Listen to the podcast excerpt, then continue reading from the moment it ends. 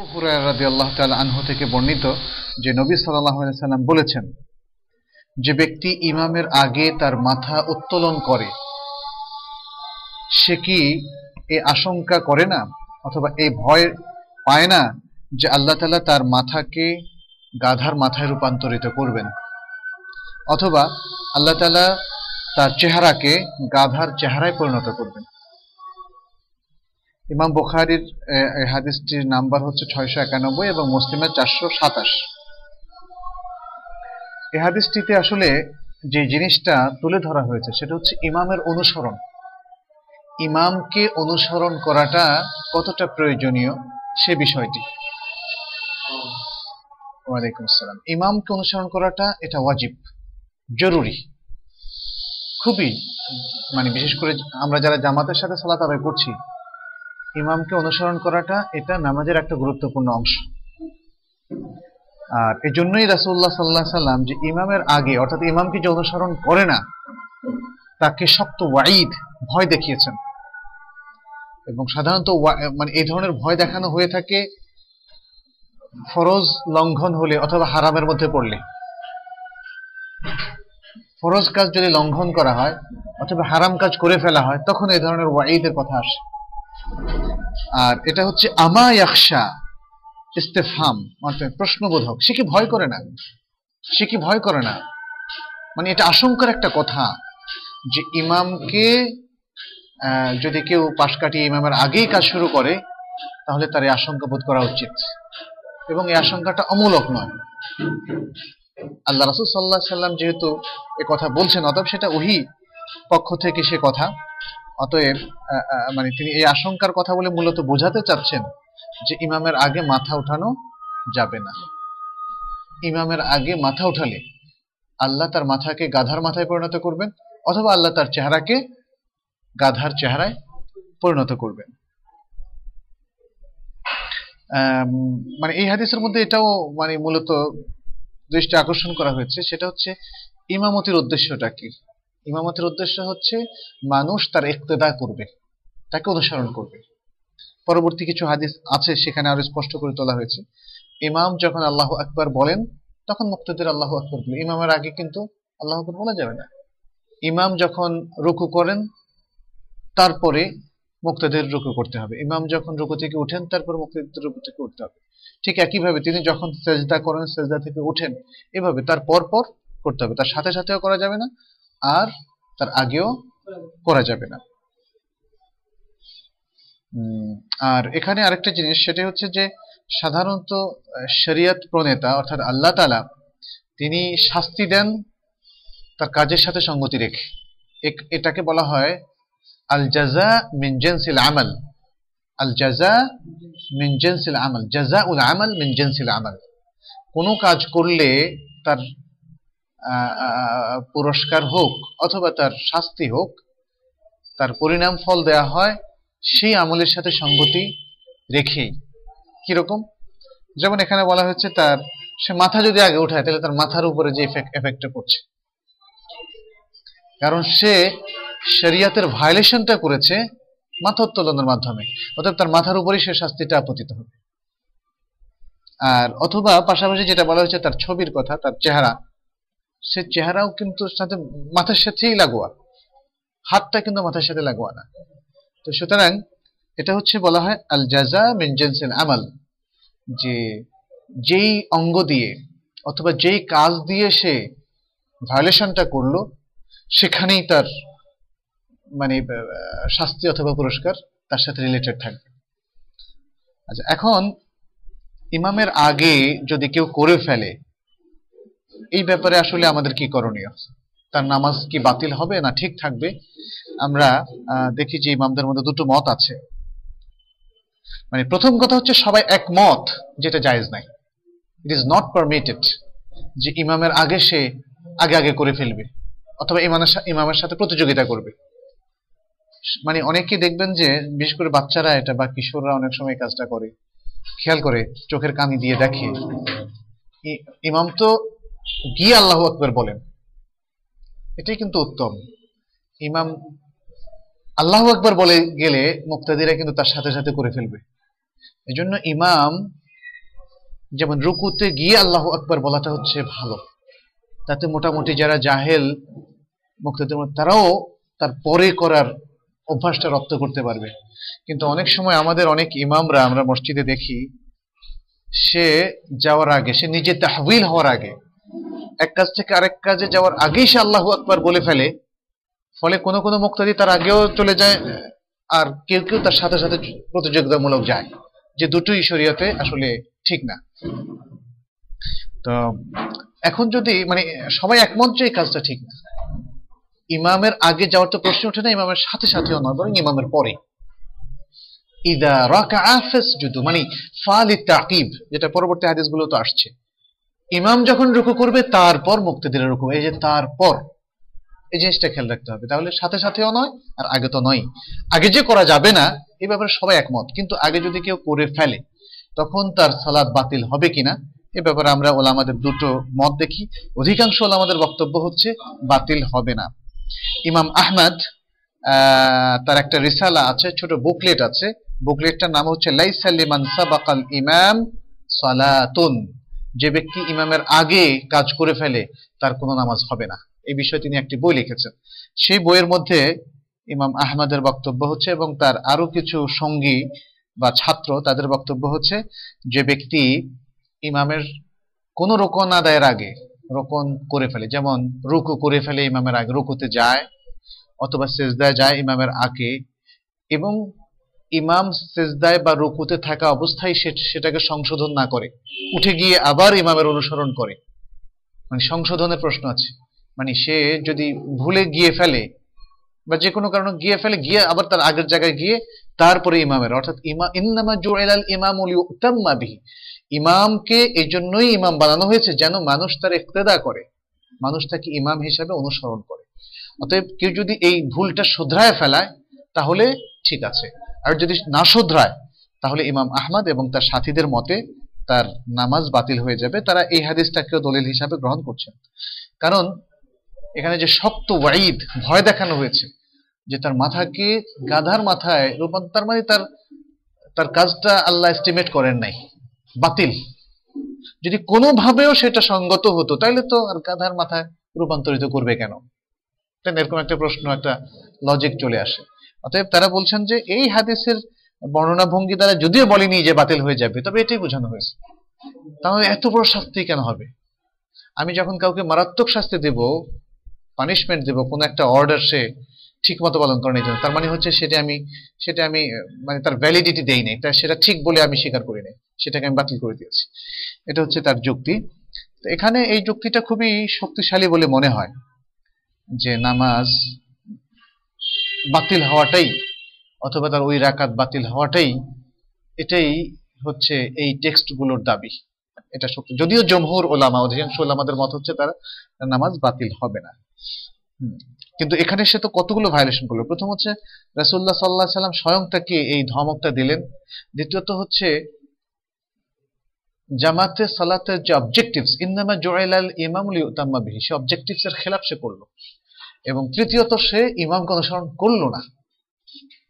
সে হয়তো মনে মনে যদি এটা ভেবে না থাকে, না ইমাম বেটাকে কি অনুসরণ করবো, এটা হয়তো সে ভাবেনি, কিন্তু তার কাজ সেটা প্রমাণ করেছে। অতএব এতগুলো ভায়োলেশনের পরে তার সেই রাকাত বাতিল হবে, এটাই আমরা দলিল থেকে মানে সেই মেসেজটা আমরা পাই।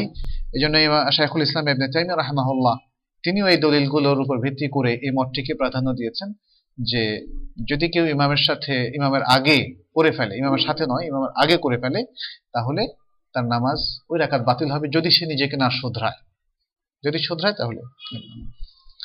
এই হাদিস থেকে গ্রসলি যে বিষয়গুলো আমরা শিক্ষাগুলো পাই, এক নম্বর হচ্ছে সেজদায় ইমামের আগে মাথা উঠানো এটা জায়েজ নেই, সেজদা কিংবা রুকুতে উভয় তাতে। দ্বিতীয় হচ্ছে হাদিসটাতে শুধু সেজদার কথা বা রুকুর কথা বোঝানো হচ্ছে, রুকু বা সেজদা ক্লিয়ারলি না বলা হলেও আমরা বুঝতে পারি যে রুকুতে যাওয়ার পর মাথা নিচু থাকে, তাই না? তাহলে রুকু থেকেও মাথা উঠানো হয়, সাজদা থেকেও মাথা উঠানো হয়। অতএব হাদিসটা দুটোর ক্ষেত্রেই প্রযোজ্য সরাসরি, কিন্তু ইনডিরেক্টলি অন্য আমলগুলোর ক্ষেত্রে তার বিধানটা কি, অন্য আমলের ক্ষেত্রে তার বিধানটা এই বিধানের উপর কিয়াস করে আমরা বলবো যে সমস্ত ক্ষেত্রে ইমামকে অনুসরণ করতে হবে, বিশেষ করে যখন আলাদা একটা টেক্সট আছে ইন্নামা জুইলাল ইমামু লিইউতাম্মা বিহি, ইমামকে সর্বক্ষেত্রেই তাকে অনুসরণ করতে হবে। অতএব আমরা বলবো যে এই হাদিসের আলোকে সকল ক্ষেত্রে ইমামকে অনুসরণ করা, ইমামের প্রত্যেকটা মুভমেন্টের ক্ষেত্রে তার পরে পরে করা, সেটাও সাব্যস্ত হয়। এবং এখানে যে শক্ত ওয়াইদ এসেছে, ওয়াইদ মানে ধমক, সেটা দ্বারা সাব্যস্ত হচ্ছে যে ইমামকে অনুসরণ করাটা ফরজ, ওয়াজিব এবং ফরজ। চতুর্থত হচ্ছে যে কথাটা আমি শুরুতে বলেছিলাম, আল জাযা মিন জিনসিল আমাল, ভায়োলেশন যেরকম আপনার শাস্তিও সেরকম।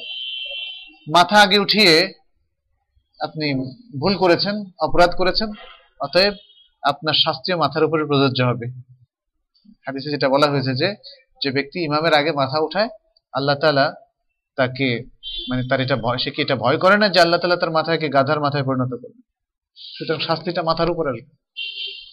আচ্ছা, এরপরে আরেকটা জিনিসও আমরা বুঝি, মানে হাদিস একটু গভীর চিন্তা করলে বোঝা যাবে, সেটা হচ্ছে গাধার মাথার সাথে কেন, বাঘের মাথা, কুকুরের মাথা কিংবা অন্য প্রাণীর মাথার সাথে না বলে গাধার মাথার সাথে কেন তুলনা করলো? এখানে ওলামাদের আসলে কিছু গবেষণা, মানে এটা অন্য টেক্সটের কথা না, সেটা হচ্ছে যে গাধার সাথে তার একটা মিল আছে, কারণ ইমামের আগে সে যতবারই সেজদায় আর রুকুতে যাক না কেন, কিন্তু ইমামের সালামের আগে কিন্তু সে সালাম দিয়ে জামাত শেষ করার কোনো সুযোগ তার নাই। অতএব সে আগে আগে করছে, মানুষ তো আগে আগে করে আগে কাজ শেষ করার জন্য। আমরা বন্ধুরা তাই না, অনেক সময় প্রতিযোগিতা করি, কারণ একজনে আরেকজনের আগে যাওয়ার জন্য, ভালো পড়াশোনা করি ফার্স্ট হওয়ার জন্য, অন্যকে পেছনে ফেলার জন্য। কিন্তু এই বেচারা ইমামকে পেছনে ফেলার কোনো সুযোগ তার নাই, যতই সে আগে আগে করুক না কেন। এর মধ্যে একটা নির্বুদ্ধিতা আছে, মানুষ প্রতিযোগিতা করে, এখানে সাবক শব্দটা এসছে, ইয়াসবিকুল ইমাম, ইমামের সাথে প্রতিযোগিতা করে আগে করে ফেলে, কিন্তু নতিজা তার সেম, নতিজা মানে রেজাল্ট, ইন রেজাল্টে দেখা যাবে যে সে ইমামের পরে সালাম ফেরাচ্ছে এবং ইমামের আগে নামাজ থেকে বের হওয়ার কোনো সুযোগ নেই। অতএব এখানে গাধার সাথে তার মিল থাকায় মানে এটাই বলা হয়েছে আর কি, তাকে গাধার মাথায় রূপান্তরিত করার কথা বলা হয়েছে। আচ্ছা, এরপরে আরেকটা বিষয় হচ্ছে যে মানে হাদিসের মধ্যে যেটা বলা হয়েছে যে ইমামের সাথে মুসাবাকার অর্থ হচ্ছে তাড়াতাড়ি ইমাম মানে নামাজ শেষ করা, হয়তো তার উদ্দেশ্য তাড়াতাড়ি নামাজ শেষ করার উদ্দেশ্য। এটা একটা রোগ, এই রোগের একটা চিকিৎসা সেটা হচ্ছে তাকে এটা স্মরণ করিয়ে দেওয়া যে সে ইমামের সালামের আগে সালাম ফেরাতে পারবে না, অর্থাৎ তার এই প্রতিযোগিতার কোনো লাভ নেই। এই জন্য সে চিকিৎসা দেওয়ার জন্যই হাদিসে এভাবে ওয়াইদের ব্যবস্থা করা হয়েছে যে ইমামের সাথে তুমি ই করে লাভ নাই, অতএব তাকে স্মরণ করিয়ে দেওয়া, তাযাক্কুর নাসিহা, এই জন্যই হাদিসটা এভাবে এসছে। আচ্ছা, এরপরের হাদিস হচ্ছে আন আবি হুরায়রা রাদিয়াল্লাহু আনহু আন নবী সাল্লাল্লাহু আলাইহি ওয়াসাল্লাম قال إنما جعل الإمام ليؤتم به وعليكم السلام فلا تختلفوا عليه فإذا كبر فكبروا وإذا ركع فاركعوا وإذا قال سمع الله لمن حمده سمع الله لمن حمده فقولوا ربنا ولك الحمد وإذا سجد فاسجدوا وإذا صلى جالسا فصلوا جلوسا أجمعون رواه البخاري ومسلم. এই হাদিসটি আবু হুরায়রা রাদিয়াল্লাহু তাআলা আনহু থেকে বর্ণিত যে নবী সাল্লাল্লাহু আলাইহি ওয়াসাল্লাম বলেছেন ইমামকে নির্ধারণ করা হয়েছে যেন তাকে অনুসরণ করা হয়, যেন তাকে অনুসরণ করা হয় সর্বক্ষেত্রে, সুতরাং তোমরা তার সাথে অনৈক্য করো না, তার সাথে ইখতিলাফ করো না, তিনি করবেন তারপরে তোমরা করো, তার আগে করো না, মানে তার সাথে বিভেদ করো না। অতএব তিনি যখন তাকবীর দেন তখন তোমরা তাকবীর দাও, সেই তাকবীরটা তাকবীরে তাহরিমা হতে পারে এবং এক রকম থেকে অথবা এক অবস্থা থেকে আরেক অবস্থায় যাওয়ার যে তাকবীর সেটাও হতে পারে। এখানে আরেকটা জিনিস বোঝা গেল যে তাকবীর মুসল্লিরাও দিতে পারে, ইমাম সাহেব আল্লাহু আকবার বললে মুসল্লিরা শুধু চলে যাবে সেটা না, মুসল্লিরাও আল্লাহু আকবার বলবে। ওয়াইদা রাকা, তিনি যখন রুকু করেন ইমাম, সারকাও তোমরা তারপরে রুকু করো, ফা মানে এখানে তারপর তোমরা রুকু করো। ওয়াইদা কাল, আর যখন তিনি বলবেন সেমি আল্লাহ সামি আল্লাহু লিমান হামিদা, আল্লাহ শুনেছেন ওই ব্যক্তির কথা যে তার প্রশংসা করেছে।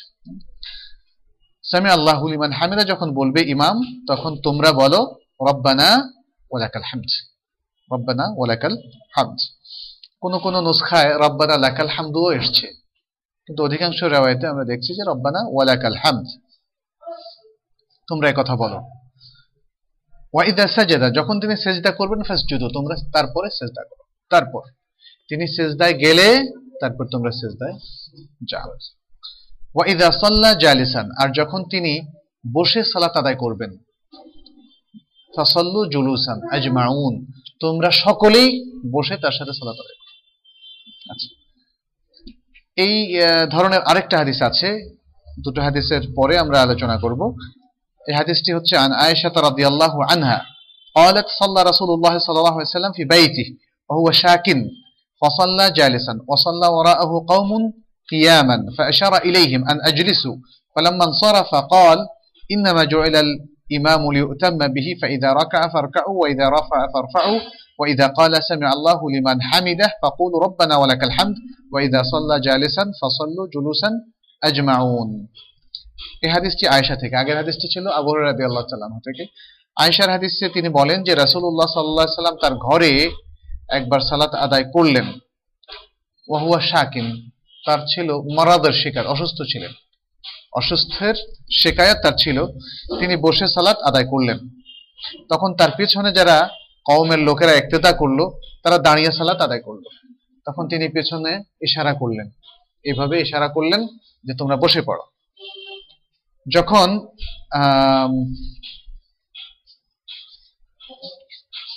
শেষ করলেন সালাত, ফালাম্মা ইনসারাফা, অর্থাৎ সালাত থেকে যখন ফিরলেন, অর্থাৎ সালাত শেষ করলেন, তখন তিনি মানুষকে এবার ডিরেকশনটা দিলেন। এখন তো ইশারা দিলেন, এর বেশি তো আর সালাতের মধ্যে কিছু করা যায় না।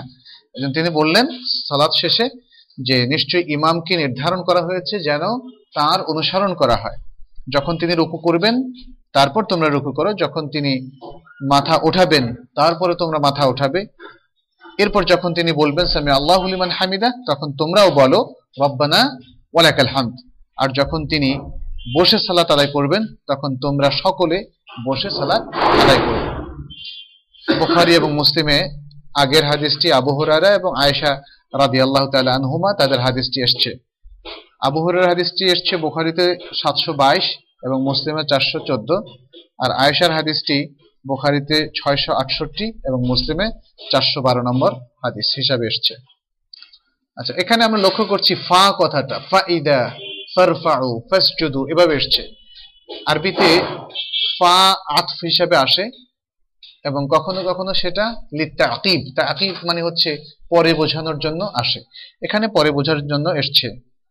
অনেক সময় তারতিব বোঝানোর জন্য, এখানে তারতিব, তাকিব এবং তারতিব দুটোই, সেটা হচ্ছে প্রথমে ইমাম যাবেন তারপরে, তারতিবটা হচ্ছে এভাবে ইমাম তারপর মুক্তাদি, ইমাম তারপর মুক্তাদি, তারতিবটা এখানে থাকবে। এখানে শেষে বলা হচ্ছে আজমাউন, আজমাউন মানে সকলে মিলে একসাথে, অল টুগেদার, যে ইমাম যখন বসে সালাত আদায় করবে তোমরাও সকলে মিলে বসে সালাত আদায় করবে। আর আরেকটা শব্দ এসছে শিকায়া, শাকিন আই শাকিন লে মারত, শিকায়াত শব্দটা এসছে। শিকায়াত এই কথাটার সাথে আমরা বাংলায় পরিচিত, হ্যাঁ, মানে অভিযোগ করা। এখানে অভিযোগ বলতে আরবিতে এই কথা মানে হুয়া ইয়াশকি লি মারাদ, সে অসুস্থতার একটা শিকায়াত তার আছে, তার প্রবলেম আছে। এখানে শিকায়াত মানে আসলে ঠিক অভিযোগ না, প্রবলেম। প্রবলেমটা কি? অসুস্থতা। তখন রাসূলুল্লাহ সাল্লাল্লাহু আলাইহি সাল্লাম অসুস্থ ছিলেন, এটাই ছিল তার শিকায়াত। আচ্ছা, এই দুটো হাদিসের মধ্যে কিভাবে ইমামের ইক্তেদা মামুমিন অথবা মুক্তাদুনরা করবে সেটি এখানে তুলে ধরা হয়েছে এবং কয়েকটা উদাহরণ দেওয়া হয়েছে, যে তাকবীর তিনি দিবেন, তারপরে তিনি রুকুতে যাবেন, তারপরে মুক্তাদিরা রুকু করবে, তিনি রুকু থেকে মাথা উঠাবেন, তারপরে মুক্তাদিরা রুকু থেকে মাথা উঠাবে, এভাবে। এরপরে তিনি যখন সামি আল্লাহু লিমান হামিদা বলবেন, মানে রুকু থেকে মাথা উঠিয়েই মুক্তাদিরা রব্বানা ওয়া লাকাল হামদু বলে ফেলবে না, বরং যখন ইমাম সামি আল্লাহু লিমান হামিদা বলবে তারপরে মুক্তাদিরা রব্বানা ওয়া লাকাল হামদ বলবে। এরপরে সাজদার কথা আসছে, তিনি যখন সাজদা করবেন তারপর তোমরা সাজদা করো। আর সর্বশেষ বলা হয়েছে যে ইমাম সাহেব যদি বসে পড়েন তোমরাও বসে পড়ো। আর আরেকটা কথা এসছে যে ইমামের সাথে তোমরা ইখতিলাফ করো না, ইমামের সাথে তোমরা বিভেদ করো না, অনৈক্য করো না, ইমামকে শুধু অনুসরণ করে যাও। ব্যাস, ইমামের সাথে তাহলে ইখতিলাফটা কি হবে? কয়েক ধরনের ইখতিলাফ হতে পারে। একটা হচ্ছে যে ইমাম যা করছেন আপনি তখন তা করছেন না, ইমামের পরপর আপনি তা করছেন না, আপনি হয়তো তার আগে করে ফেলছেন অথবা অনেকক্ষণ দেরি করছেন। সাধারণত মসজিদে গেলে দেখা যায় বাচ্চা ছেলেরা দুষ্টামিটা বেশি করে, ইমাম সেজদা থেকে যখন উঠছেন তখন ওরা দুষ্টামি করে অনেকক্ষণ বসে থাকে, তারপর সেজদা যায়। আর অনেক সময় অনেক জাহেল লোকরাও সেটা হয়তো করে, অথবা কিছু লোক যারা ব্যবসা বাণিজ্যের কথা ভাবতে ভাবতে ভাবতে তারা কিছুটা মানে অন্যমনস্ক হয়ে যায়, তারাও দেখা যাচ্ছে এরকম তাখির করে ফেলে এবং ইমামকে ধরতে পারে না, ইখতিলাফ করে ফেলে। এই তো এখানে তাহলে এটা একটা ইখতিলাফ হতে পারে। আরেকটা ইখতিলাফ হতে পারে যেমন ইমাম ফরজ পড়ছেন আপনি তার পেছনে নফল পড়ছেন, অথবা ইমাম নফল পড়ছেন আপনি তার পেছনে ফরজ পড়ছেন। ইমাম ফরজ পড়ছেন আপনি তার পেছনে নফল পড়ছেন, এটা সহজ। আপনি এসে পড়ে এসছেন, আবার ইমামের পেছনে আবার একতাদা করলেন, তখন আপনার ইমামের পেছনে সালাতটা নফল হয়ে গেল, তাই না? কিন্তু ইমাম নফল পড়ছেন আপনি ফরজ পড়ছেন, এটাও হতে পারে। যেমন আপনি দূর থেকে বাসা থেকে আসতে আসতে এশার নামাজ মিস হয়ে গেল রমজানে, ইমাম তারাবি পড়ছেন, তার পেছনে আপনি একতাদা করলেন ফরজের এশা, কারণ আপনার এশা পড়া হয়নি। আপনি তো এশা বাদ দিয়ে আর তারাবি শুরু করতে পারবেন না, তাই না? তো সুতরাং আপনাকে এশা আগে পড়তে হবে। তো সেক্ষেত্রে যদি আপনি ইমামের ইক্তেদা করেন তাহলে ইমাম হচ্ছে নফল আর আপনি হচ্ছেন ফরজ।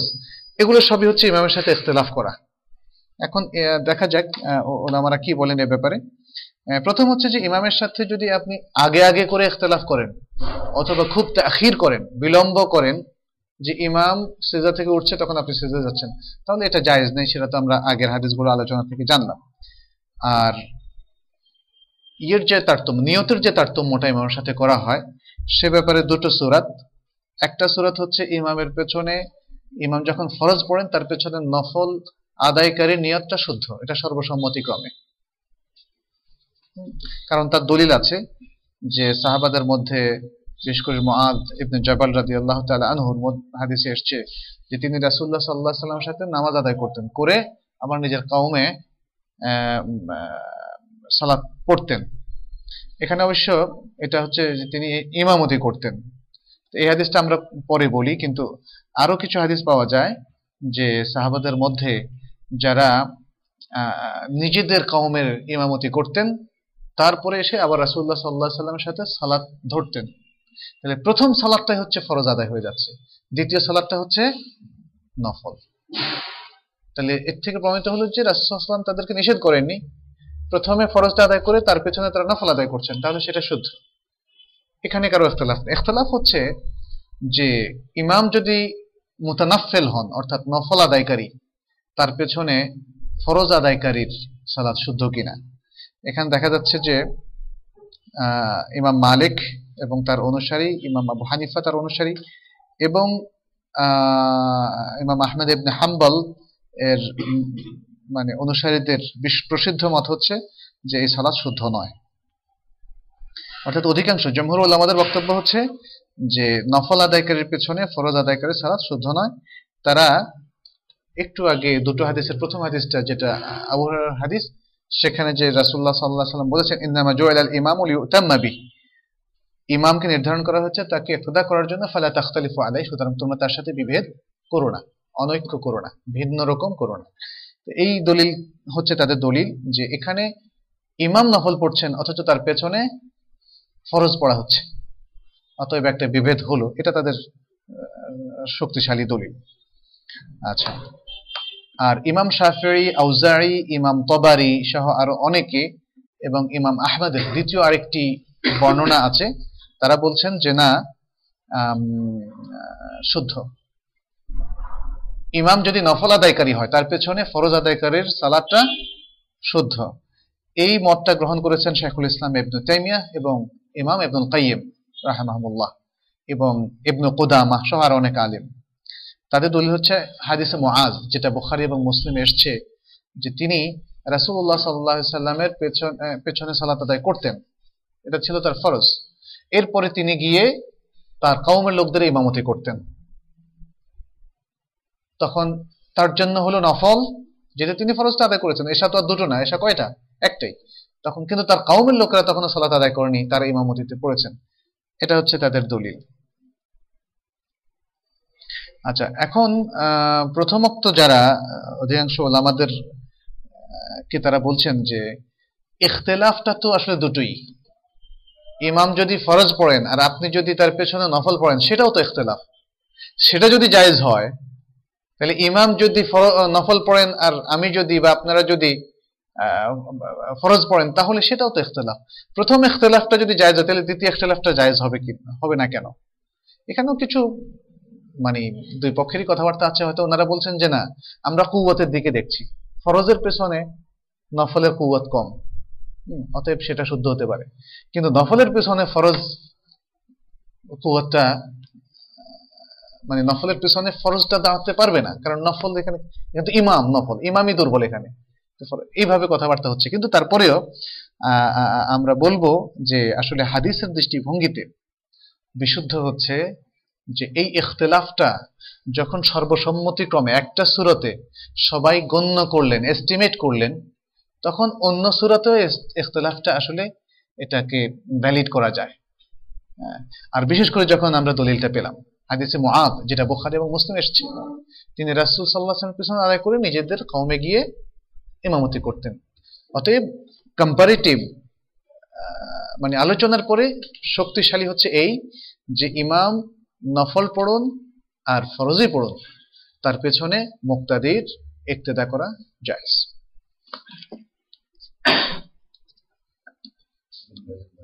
জি জি, এখানে যেগুলো আমরা ইখতিলাফের মানে বর্ণনাটা করছি সেটা আমরা কারো উপরে ইম্পোজ করছি না, আমরা কম্পারেটিভ আলোচনা করছি। আপনারা যদি সাথে কনফিউজড হন সেখানে আমার বলবেন ইনশাআল্লাহ। আচ্ছা, এখানে আরেকটা বিষয় আছে মাসালার মধ্যে এসছে, আপনারা লক্ষ্য করেছেন যে ইমাম যদি বসে পড়ে তখন হাদিসের বক্তব্য হচ্ছে মুক্তাদিরাও বসে পড়বে, এবং একটা হাদিসে তো এভাবে এসছে রাসূল সাল্লাল্লাহু আলাইহি ওয়াসাল্লাম ইশারা করলেন তোমরা বসে যাও। এখানে তারপরেও ইখতিলাফ হয়েছে যে যদি মুক্তাদিরা দাঁড়িয়ে থাকতে সক্ষম হয় এবং ইমাম যদি বসে পড়েন তাহলে কি তারপরেও মুক্তাদিরা বসে পড়বে? এখানে ইখতিলাফ আছে, দুটো অভিমত আছে। একদল ওলামাদের মতে, যাদের মধ্যে রয়েছেন ইমাম আবু হানিফা এবং শাফেঈ এবং ইমাম মালিক, যে যে ব্যক্তি দাঁড়িয়ে সালাত আদায় করতে সক্ষম, ইমাম যদি বসেও পড়ে তবুও তাকে দাঁড়িয়ে পড়তে হবে। দলিল হচ্ছে যে এটা রোকন দাঁড়িয়ে সালাত করা, ওয়াকুমু লিল্লাহি কানিতিন।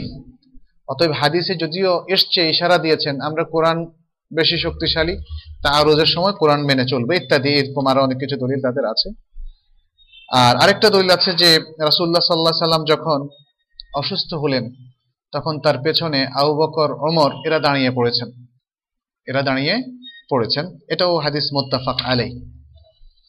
আচ্ছা, আর আরেকটা অভিমত হচ্ছে ইমাম আহমদ সহ আর অনেক ওলামাদের, সেটা হচ্ছে তারা বলেছেন যে না, আমরা একটা হাদিসকে কমপ্লিট বাতিল করে আরেকটা হাদিসকে মানে এভাবে আমল না করে আমরা চেষ্টা করব উভয়ের মধ্যে একটা সঙ্গতি বিধান করা সম্ভব কিনা।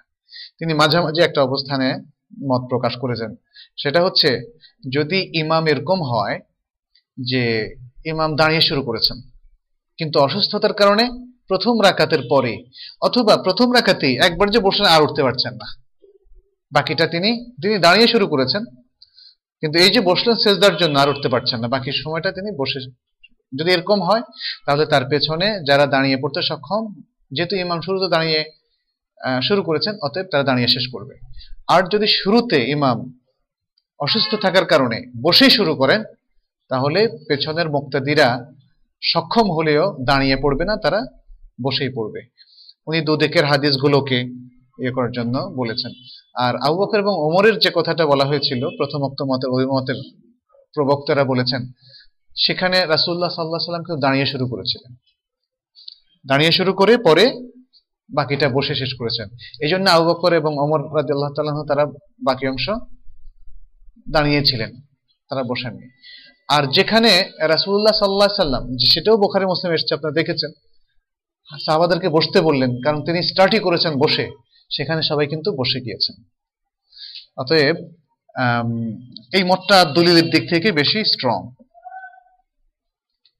আবার যখন মানে কেউ যখন কোনো একটা মতকে আসলে প্রাধান্য দিতে চায়, তখন ওই মতের দলিলগুলো অনেক সময় যখন আপনি শুধু একের পর এক পড়েন যুক্তি, তখন তার কাছে সেটা শক্তিশালী মনে হবে। আমরা এখানে শুধুমাত্র হাদিসের দৃষ্টিভঙ্গিতে যে মতটা, যেহেতু ইবাদা, পিওর ইবাদা শক্তিশালী, সেটি শুধু তুলে ধরছি। এই হাদিস থেকে বা দুটো হাদিস থেকে আমরা প্রথমত বুঝলাম যে সালাতের মধ্যে ইমামের ইত্তেবা করা আগের হাদিসে যেভাবে প্রমাণিত, এটা ওয়াজিব, এবং ইমামের সাথে প্রতিযোগিতা করা বা তার আগে করা এটা জায়েজ নেই। দ্বিতীয়ত, ইমামের মুখালাফাত করা আমলের মধ্যে, নামাজের কাজের মধ্যে জায়েজ নাই। নিয়তের ব্যাপারটা আমরা বলেছি, নিয়তের ইখতিলাফটা এখানে অ্যাকসেপ্টেড। তৃতীয় হচ্ছে যে উত্তম হচ্ছে, সবচেয়ে উত্তম যেটা, ইমামের কাজটা হবে তার পরপর মুক্তাদির কাজটা হবে, মানে খুব দেরি করা যাবে না, খুব দেরিও করা যাবে না, আবার একদম সাথে সাথে এমন মানে একজন দর্শক যদি দূরে থেকে দেখে যে কে আগে করছে বলাটা মুশকিল, এরকম ভাবেও করা যাবে না, বরং ইমাম করবেন তার পরপর, দেরি না করে। চতুর্থত হচ্ছে, ইমাম যদি অক্ষম হওয়ার কারণে বসে সালাত শুরু করেন, আদায় করেন, তাহলে তার পেছনে মুক্তাদিরাও বসে সালাত আদায় করবে। দুটো হাদিস আমরা এখানে পেলাম, আবু হুরায়রা এবং আয়েশার হাদিস, এবং সেটা দুটোই বুখারী এবং মুসলিমের মধ্যে এসছে।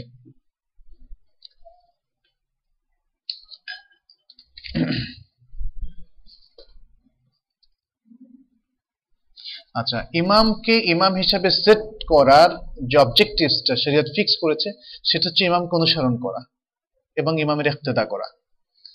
এটার থেকে আসলে মুসলমানদের জীবনে যাতে সেটা মানে আরো বেশি এক্সপান্ডেড হয়, এই ডিরেকশনটা, এই গাইডেন্সটা, কিংবা এই বিষয়টা, সেটার একটা সুন্দর প্র্যাকটিস কিন্তু এখানে আছে। মুসলমানরাও, মুসলমানদের লিডার হচ্ছে যারা বিশেষ করে শরিয়া বিশেষজ্ঞ, এবং তারা মুসলমানদের সামাজিক, সোশ্যাল, পলিটিক্যাল সব লাইফে তারা ডিরেকশন দেবেন, মুসলমানরা তাদেরকে মেনে চলবে। এটা একটা দিক, মেনে চলার একটা প্রবণতা সৃষ্টি হওয়া। সুতরাং সেই দৃষ্টিই এখানে উল্লেখ করা হয়েছে, ইন্নামা জুইলাল ইমামু লিউতাম্মা বিহি। আর মুসলিমের হাদিসে কিতাবুল ইমারার মধ্যে এসছে কিন্তু মেনে চলার বা তাআত বা ইতাআত, যেটা আনুগত্যের বিষয়টা খুব ইম্পর্টেন্ট একটা বিষয়। কুল আতিউল্লাহ ওয়া আতিউর রাসূল ওয়া উলিল আমরি মিনকুম, আনুগত্যের বিষয়টা খুব ইম্পর্টেন্ট। আল্লাহ এবং তার রাসূলকে এবং আল্লাহ এবং তার রাসূলের ভিত্তিতে যারা তোমাদের নেতৃত্ব দিচ্ছেন এবং যে সমস্ত স্কলাররা তোমাদেরকে শেখাচ্ছেন, তালিম দিচ্ছেন, তাদেরকে তোমরা অনুসরণ করো। মুসলমানদের জীবনে অনুসরণটা খুব গুরুত্বপূর্ণ একটি বিষয়। আচ্ছা, আরেকটা বিষয় আমরা পাই সেখানে, যেহেতু রাসূলুল্লাহ সাল্লাল্লাহু আলাইহি ওয়াসাল্লাম সালাতে পেছনে ইশারা করেছেন, অতএব সালাতের মধ্যে ইশারা করাটা জায়েজ, এতে সালাত ভঙ্গ হবে না।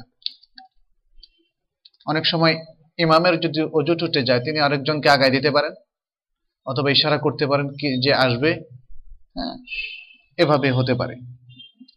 আর অনেক সময় যারা আমাদের সেজদার স্থান মানিয়ে সামনে দিয়ে যেতে চায়, তখন তাকে বাধা দিতে পারে, এইভাবে হাত এগিয়ে উঁচিয়ে বাধা দিতে পারে। আমাদের অনেকের ধারণা এই সমস্ত কারণে সালাত ভঙ্গ হয়ে যাবে, কিন্তু হাদিস সেটা বলছে না। সালাতের প্রয়োজনে যে ইশারাগুলো, যে মুভমেন্টটা হয়, তাতে সালাত ভঙ্গ হয় না। সালাতে অনেক মুভমেন্ট আছে। আমি যখন রুকু করি সেটা একটা মুভমেন্ট, যখন সেজদা করি, সেজদা থেকে উঠি সেগুলো মুভমেন্ট, যখন দ্বিতীয় রাকাত শেষে উঠি সেগুলো মুভমেন্ট। অর্থাৎ মুভমেন্টটা যদি রিকগনাইজড হয় রাসূলুল্লাহ সাল্লাল্লাহু আলাইহি সাল্লামের কোনো কথা এবং কাজ দিয়ে, তাহলে সেটা ভ্যালিড, সেটা আমল করা যাবে।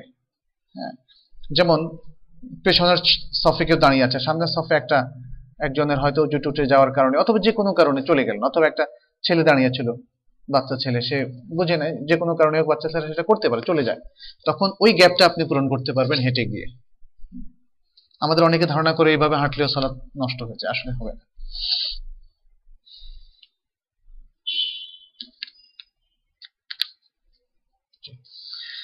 এরপরের হাদিস হচ্ছে আন Abdullah ibn Yazid al Khatmi al Ansari রাদিয়াল্লাহু আনহু قال حدثني البراء ابن عازب وهو غير كذوب قال كان رسول الله صلى الله عليه وسلم اذا قال سمع الله لمن حمده لم يحني احد منا ظهره حتى يقع رسول الله صلى الله عليه وسلم ساجدا ثم نقع سجودا بعده رواه البخاري ومسلم. এই হাদিসে Abdullah ibn Yazid al Khatmi al Ansari রাদিয়াল্লাহু তাআলা আনহু বর্ণনা করছেন, তিনি বলছেন আমাকে বারা ইবনে আজিব বলেছেন, তার পক্ষ থেকে তিনি একটা তাজকিয়া দিয়েছেন বারা ইবনে আজিবকে, সেটা হচ্ছে হুয়া গায়রু কাযুব, তিনি মিথ্যাবাদী নন। এটা এক ধরনের তাজকিয়া, তবে তিনি কে এই বিষয়টা নিয়ে ইখতিলাফ হয়েছে, এই বিষয়টা নিয়ে ইখতিলাফ হয়েছে। তারপরে এখানে দেখা যাচ্ছে যে তিনি আসলে একজন সাহাবী বারা ইবনে আজিব রাদিয়াল্লাহু তাআলা আনহু। বিশেষ করে আব্দুল্লাহ ইবনে ইয়াজিদ তিনি বলছেন, তাকে বারা ইবনে আজিব বলছেন, তাইলে যিনি প্রথম রিওয়ায়াত করছেন আব্দুল্লাহ ইবনে ইয়াজিদ তিনি সাহাবী, তাইলে তিনি যার থেকে বলছেন তিনিও সাহাবী বারা ইবনে আজিব। কিন্তু অন্যান্য রাবী যারা বর্ণনাকারী আছেন, যখন তাদেরকে বলা হয় তিনি মিথ্যাবাদী নন, এটা কি ধরনের মানে প্রশংসা, সেটা নিয়ে অনেকের ইখতিলাফ আছে। সাহাবাদের ক্ষেত্রে আমরা সেটা ধরছি না, কারণ সাহাবাদের ক্ষেত্রে তাদের আদালতটা সোহবাত, যাদের জীবনের শেষ দিন পর্যন্ত সাহাবেত হয়েছে। সোহবাত মানে কি? সাহাবা হওয়া। যেই সাহাবার ব্যাপারে উম্মার স্কলাররা একমত, যিনি সাহাবা হিসাবে ইন্তেকাল করেছেন, তার আদালতের ব্যাপারে মানে সেটার দ্বারা তার আদালতটা সাব্যস্ত হয়েছে, তিনি আদল ছিলেন, তিনি সত্যবাদী ছিলেন, সঠিক ছিলেন।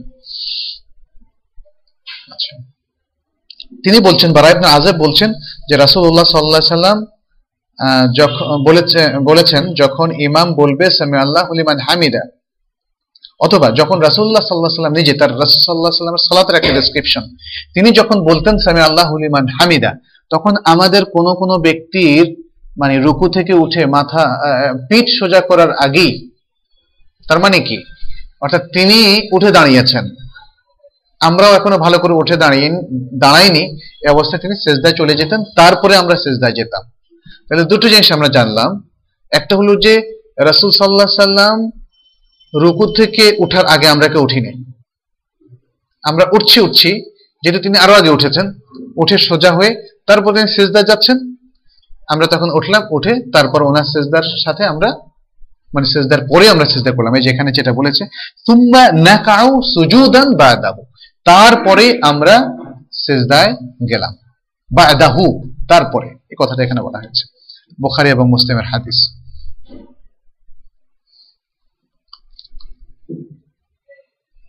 এখানে এই হাদিসটিতে মূলত বর্ণনা করা হয়েছে সাহাবায়ে কেরাম কিভাবে রাসূলুল্লাহ সাল্লাল্লাহু আলাইহি সাল্লামকে অনুসরণ করতে সালাতের মধ্যে, রুকু এবং সেজদার ক্ষেত্রে, সেটি এখানে তুলে ধরা হয়েছে। এবং এটা বলা হয়েছে যে তারা রাসূল সাল্লাল্লাহু আলাইহি সাল্লামের সাথে সাথে করতেন না, বরং তার পরপর করতেন। আরেকটি জিনিস বোঝা গেল যে এটাই ছিল রাসূল সাল্লাল্লাহু আলাইহি সাল্লামের শিক্ষা, তার সাহাবারা যেটা করেছেন রাসূল সেটাকে রিকগনিশন দিয়েছেন, রাসূল সেটাকে গ্রহণ করেছেন বলেই তিনি শুধরান নাই। যদি শুধরাতেন তাহলে বুঝতাম যে হ্যাঁ সেখানে কোনো ভুল হয়েছে। অতএব এটাই হচ্ছে আমাদের জন্য অনুকরণীয়, যেভাবে সাহাবায়ে কেরাম করেছেন।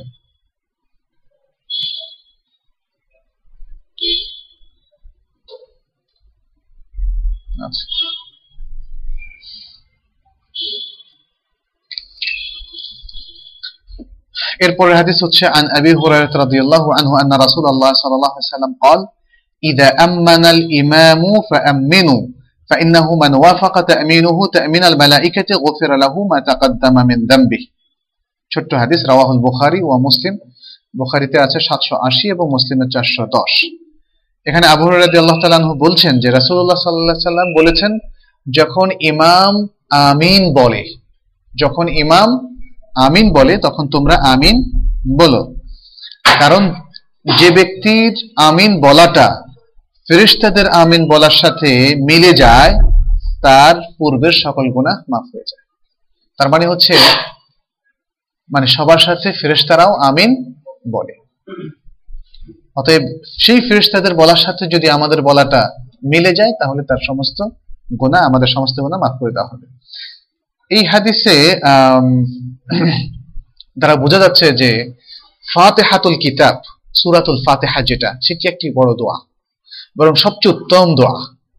সেই জন্য আমিন বলার এই বিধানটা দেয়া হয়েছে, স্বয়ং রাসূলুল্লাহ সাল্লাল্লাহু আলাইহি ওয়াসাল্লাম এর উপর আমল করেছে এবং নিজেও এই ডিরেকশনটা দিয়েছেন, ইমাম আমিন বললে সবাই মিলে যেন আমিন বলে। তাহলে সূরা ফাতিহা একটা চমৎকার দোয়া। এই জন্যই ইমাম, মামুম কিংবা এককভাবে যারাই সূরা ফাতিহা বলে শেষ করবে তাদের জন্য আমিন বলাটাই হচ্ছে মাশরু, আমিন বলাটা সুন্নাহ। আর এখানে আরেকটা জিনিস আমরা দেখছি যে ইমাম যখন আমিন বলে তখন তারপরে তোমরা আমিন বলবে, এই আমলের মধ্যে একটু কমতি আছে আমাদের অনেকের। আমরা ইমামের আগে বলে ফেলি। আমি ওই যে ইয়েতে আমিন ভাইদের ওখানে দেখলাম যে ওরা খুব অ্যালার্ট। ওই মসজিদে, একটা মসজিদে নামাজ পড়েছিলাম আমি, যে সেখানে ইমাম বলার আগ পর্যন্ত তারা বলে না, ইমাম যখন আমিন বলা শুরু করেছেন তখন বলে। এই হাদিসে কিন্তু মানে সেটা বোঝা যাচ্ছে। তবে যদি মুক্তাদিরা আগে বলে ফেলে, এখানে কিন্তু ওই যে ইখতিলাফটা আমরা বললাম, মুক্তাদিরা যদি ইমামের সাথে ইখতিলাফ করে, সেটা যদি রুকুনের মধ্যে করে তখন সালাত বাতিল হওয়ার প্রশ্ন আসে। কিন্তু আমিন বলার মধ্যে যদি মুক্তাদিরা আগে বলে ফেলে তাহলে কিন্তু সালাত বাতিল হচ্ছে না, কারণ আমিন বলাটা এটা সালাতের রুকুন নয়। হ্যাঁ, তারপরেও হাদিস থেকে আমরা ক্লিয়ারলি বুঝতে পারছি যে ইমাম সবার আগে আমিন বলবে, তার সাথে সাথে অথবা তার পরপর মুক্তাদিরা আমিন বলবে। আচ্ছা, এখানে কিছু ইখতিলাফ আছে ইমামদের মধ্যে। যেমন ইমাম মালিক একটা বর্ণনায় তিনি বলেন যে না, ইমাম আমিন বলবে না, ইমাম আল আবদুল্লিন পর্যন্ত বলবে আর মুক্তাদিরা আমিন বলবে। আর তিনি বললেন যে ফাইদা আম্মানা, তাহলে এই যে হাদিসটা বললো ইমাম যখন আমিন বলে, এর অর্থটা কি? উনি বলছেন যে এর অর্থ হচ্ছে যে ইমাম যখন আমিন বলার স্থানে পৌঁছে, অর্থাৎ যখন আমিন বলার সময় হয়, ইমাম যখন সেই সময়ে পৌঁছে, অর্থাৎ আল্লাহু আমিন বলে শেষ করে, তখন মুক্তাদির আমিন বলবে। এই হাদিসটাকে তিনি অথবা তার অনুসারীরা এভাবে তাবিল করেছেন। তবে অধিকাংশের মতে আমিন বলাটা মুস্তাহাব। কেউ কেউ বলেছেন আসতে বলবে, তবে সহিহ হাদিস থেকে যে ডিরেকশনটা আমরা পাই, এখানে যদিও জোরে বলার কথা স্পষ্ট বলা হয়নি, তবে আবু দাউদের কিছু রেওয়ায়েতে আছে জোরে আমিন বলার কথা। যাহিরি উলামাদের মতে প্রত্যেক মুসল্লির উপর এই হাদিসের আলোকে আমিন বলাটা ওয়াজিব। তারা বলছেন আমিন বলাটা ওয়াজিব, তবে অধিকাংশ উলামাদের মতে আমিন বলাটা ইস্তিহবাব, ইমাম শাফেঈ, ইমাম আহমদ সহ অনেকের মতে।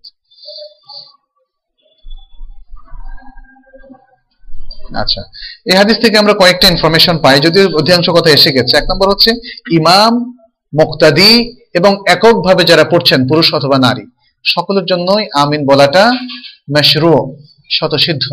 রাসূল সাল্লাল্লাহু আলাইহি সাল্লাম সে কথা বলার ডিরেকশন আমাদেরকে দিয়েছেন। দ্বিতীয় হচ্ছে যে যখন মুসল্লিরা দোয়া করে, সেটা সূরা ফাতিহার এই তেলাওয়াতের মাধ্যমে হোক অথবা অন্য, তখন ফেরেশতারা তাদের সাথে সাথে আমিন বলেন।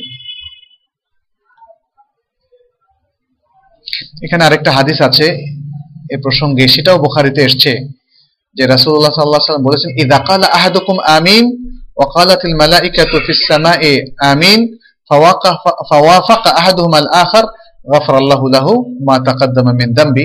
যেটা এই হাদিসে এসেছে, যখন তোমাদের কেউ আমিন বলে এবং ফেরেশতারাও আসমানে কিন্তু মানুষের দোয়ার সাথে সাথে আমিন বলে, এবং এই দুটো আমিন যখন একসাথে হয়ে যায়, তখন যিনি দোয়া করছেন মানুষের মধ্য থেকে তার পূর্বাপরের সমস্ত গুনাহ মাফ হয়ে যায়।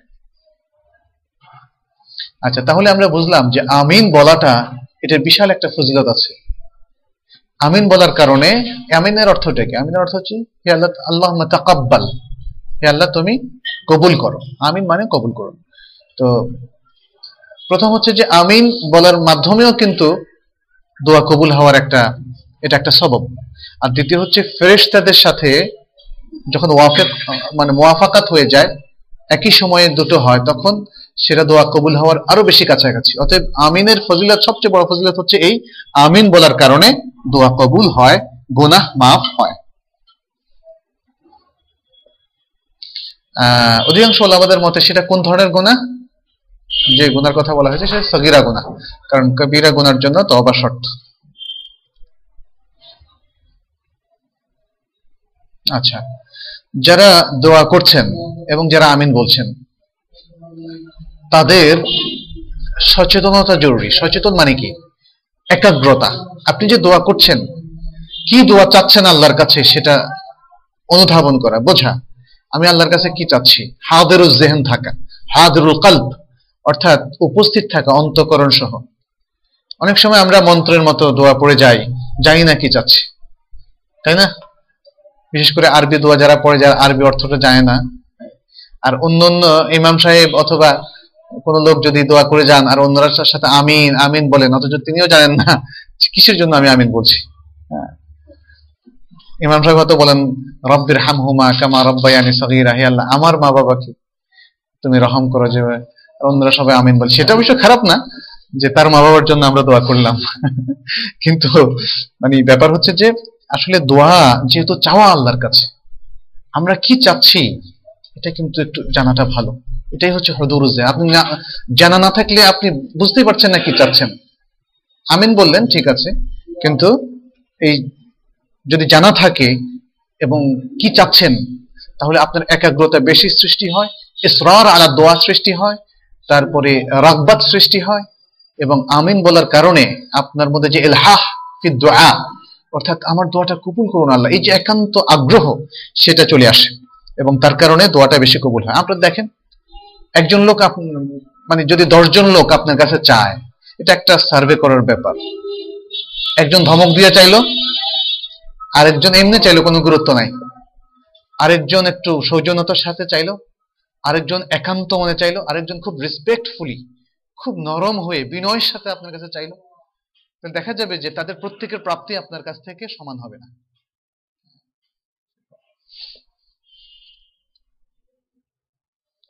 আচ্ছা, ইমাম বুখারী কিন্তু তিনি এই হাদিসটা যখন নিয়ে এসেছেন, এই হাদিসটা দিয়ে তিনি দলিল গ্রহণ করেছেন যে মুক্তাদিরা আমিন বলবে জোরে। ইমাম বুখারী হাদিসের সবচেয়ে বড় স্কলার।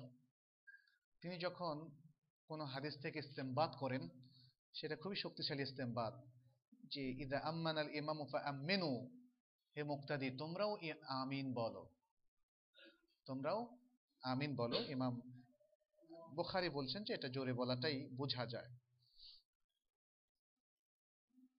আচ্ছা, এই হাদিস থেকে আরেকটা বিষয়ও বোঝা যায় যে সবকিছু ফেরেশতাদের অনেক বর্ণনা আমাদের কাছে এসছে, তাদের দোয়ার ধরন, তাদের আখলাকের ধরন, তারা ইয়াফআলুনা মা ইউমারুন, তারা যা নির্দেশিত হন তা তারা করেন ইত্যাদি, তাদের খুদু খুশু তাদের ইত্যাদি। এখন এই হাদিসে বোঝা যাচ্ছে যে ফেরেশতাদের সাথে যদি আমাদের আমিন বলাটা মিলে যায়, তাহলে বিশাল একটা সওয়াবের ফজিলাতের কথা আসছে। আমরা এখান থেকে ইস্তেমবাদ করতে পারি, এটা এক্সট্রাক্ট করতে পারি, বুঝতে পারি যে এভাবে অন্যান্য যে সমস্ত ডেসক্রিপশনগুলো আছে তাদের আখলাকে, তাদের আমলের, যে আমলগুলো আমরাও করে থাকি, সেটার সাথেও যদি মিল হয় তাহলেও তার একটা বিশেষ ফজিলাত থাকবে। এরপরের হাদিস হচ্ছে আন আবি হুরায়রা রাদিয়াল্লাহু আনহু আন্না রাসূলুল্লাহ সাল্লাল্লাহু আলাইহি ওয়াসাল্লাম قال اذا صلى احدكم للناس فليخفف فان فيهم الضعيف والسقيم وذا الحاجه واذا صلى احدكم لنفسه فيطول ما شاء رواه البخاري ومسلم।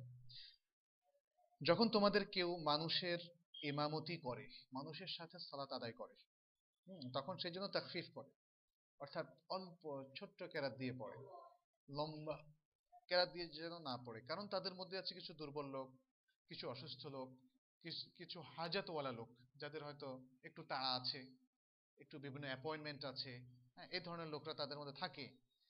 সুতরাং যখন তোমাদের কেউ মানুষের সাথে পড়বে, তারা তাকফীফ করবে, অর্থাৎ অল্প কেরাত দিয়ে সংক্ষিপ্ত করবে।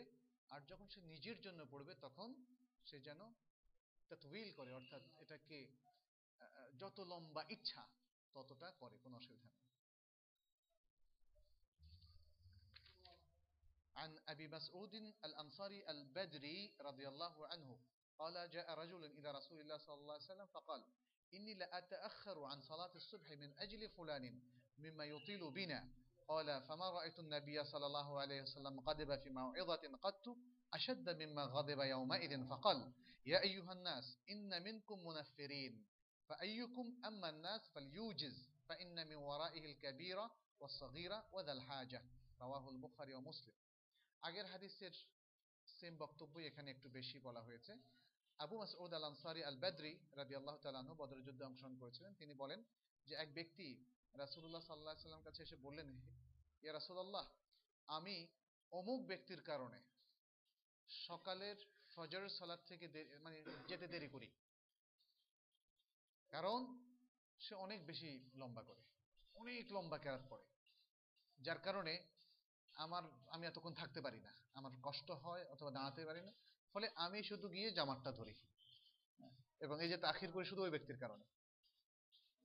তিনি বলেন, আবু মাসউদ বলেন যে রাসূলুল্লাহ সাল্লাল্লাহু আলাইহি সাল্লামকে কোনো বক্তৃতা দিতে গিয়ে, কোনো কথা বলতে গিয়ে, এই যে কথাটা তিনি পরে বলছেন, ইয়া ইউহান্নাস, এ মানুষেরা, এ কথা বলতে গিয়ে তিনি যতটা রাগান্বিত হয়েছেন, ক্রোধান্বিত হয়েছেন, এতটা ক্রোধান্বিত হতে আমি কখনো তাকে দেখি নাই। তিনি কি বললেন ক্রোধান্বিত হয়ে? তিনি বললেন, হে মানুষেরা, তোমাদের মধ্যে এমন ব্যক্তিরা রয়েছে যারা মানুষের মধ্যে ঘৃণা, বিদ্বেষ সৃষ্টি করে, মানুষের মধ্যে নফরত সৃষ্টি করে, ভালো কাজের আকর্ষণ যাতে মানুষ হারিয়ে ফেলে, ভালো কাজের প্রতি মানুষের একটা অনাকর্ষণ সৃষ্টিকারী তোমাদের মধ্যে রয়েছে।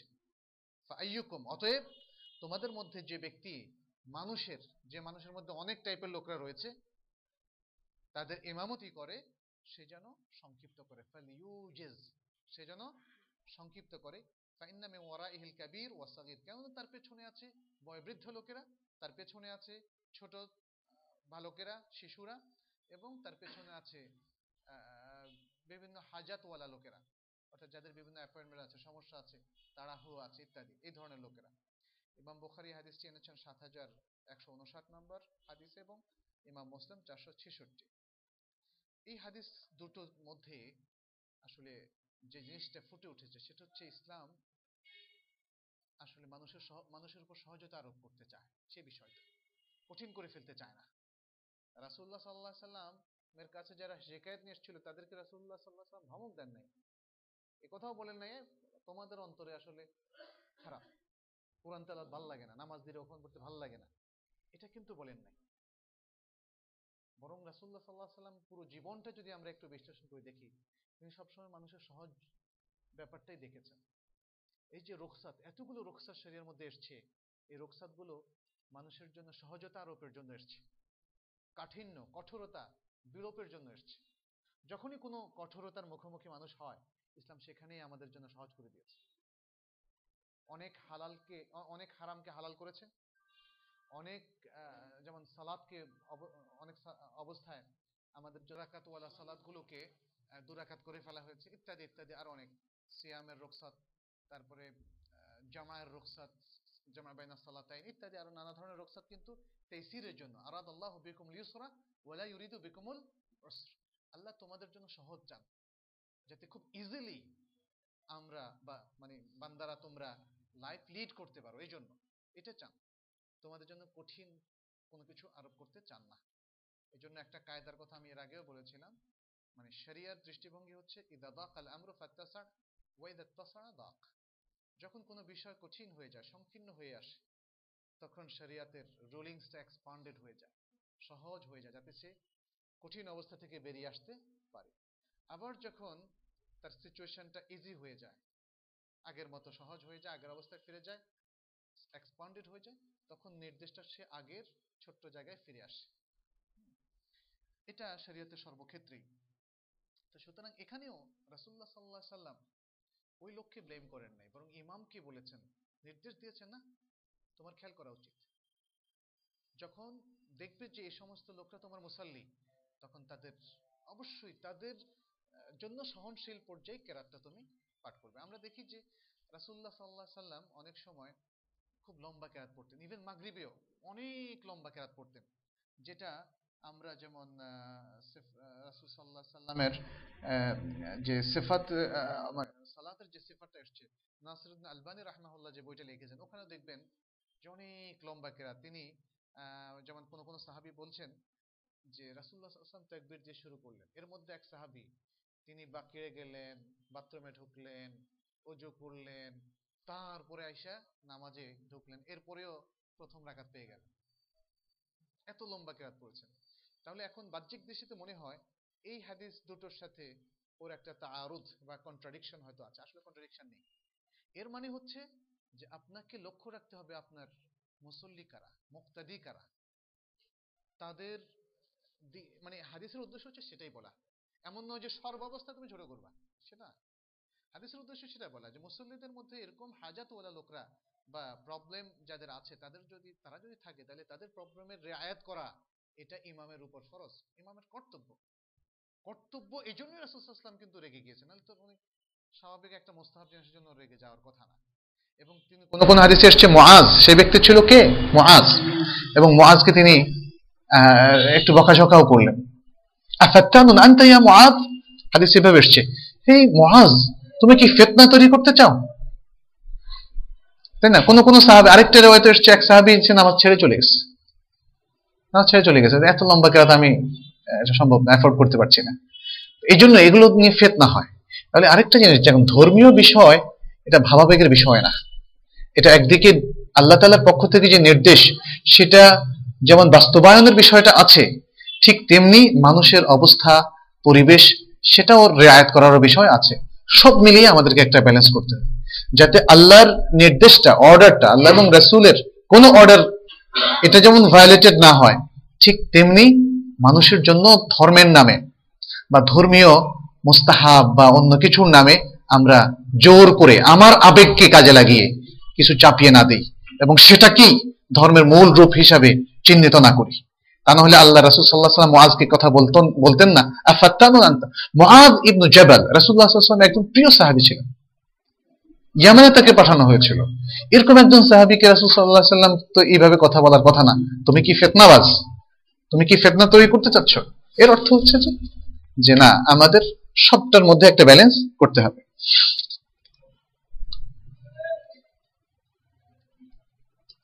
তাহলে এই হাদিস দুটো থেকে আমরা বুঝলাম যে জামাতের সাথে সালাতের ক্ষেত্রে তাকফীফ করাটা এটা ওয়াজিব, তাকফীফ করাটা ওয়াজিব সাধারণত আর কি, এটা একটা জেনারেল অর্ডার। আর দ্বিতীয়ত হলো যদি এককভাবে কেউ সালাত আদায় করতে চান তাহলে যত ইচ্ছা লম্বা করবেন, যত ইচ্ছা লম্বা করবেন, মধ্যম পড়বেন অথবা ছোট পড়েন, তাতে কোনো অসুবিধা নেই, তবে যত লম্বা করবেন ততই তো সওয়াব।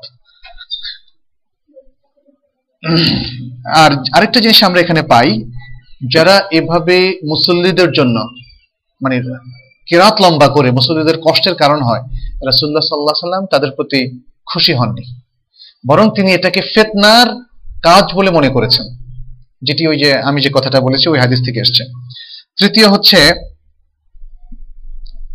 যে যারা আসহাবুল হাজাত অর্থাৎ বিভিন্ন হাজাত, যেমন বিশেষ করে এই জিনিসগুলো কখন হয়, একটা প্রতিষ্ঠানে সালাত হচ্ছে জোহরের সালাত, একটা স্কুলে অথবা মাদ্রাসায় অথবা ইউনিভার্সিটিতে অথবা বাজারের কোনো মসজিদে মাগরিব হচ্ছে বা যে কোনো ওয়াক্তের সালাতই আপনি ধরেন না কেন, সে সমস্ত ক্ষেত্রে এগুলো বেশি প্রয়োজন হয়। কারণ বাজারের মধ্যে নানা ধরনের লোক, কেউ আছে পেশেন্ট, কেউ আছে বাজার করতে এসছে, কারো একটা অ্যাপয়েন্টমেন্ট আছে, অতএব আপনি সেখানে সংক্ষিপ্ত করবেন। প্রতিষ্ঠানে কারো হয়তো ক্লাস আছে, কারো ছুটি হয়ে গেছে চলে যাবে ইত্যাদি নানা ধরনের বিষয় আছে, এই সমস্ত জায়গাতে সাধারণত ইজাজ করাটা ভালো।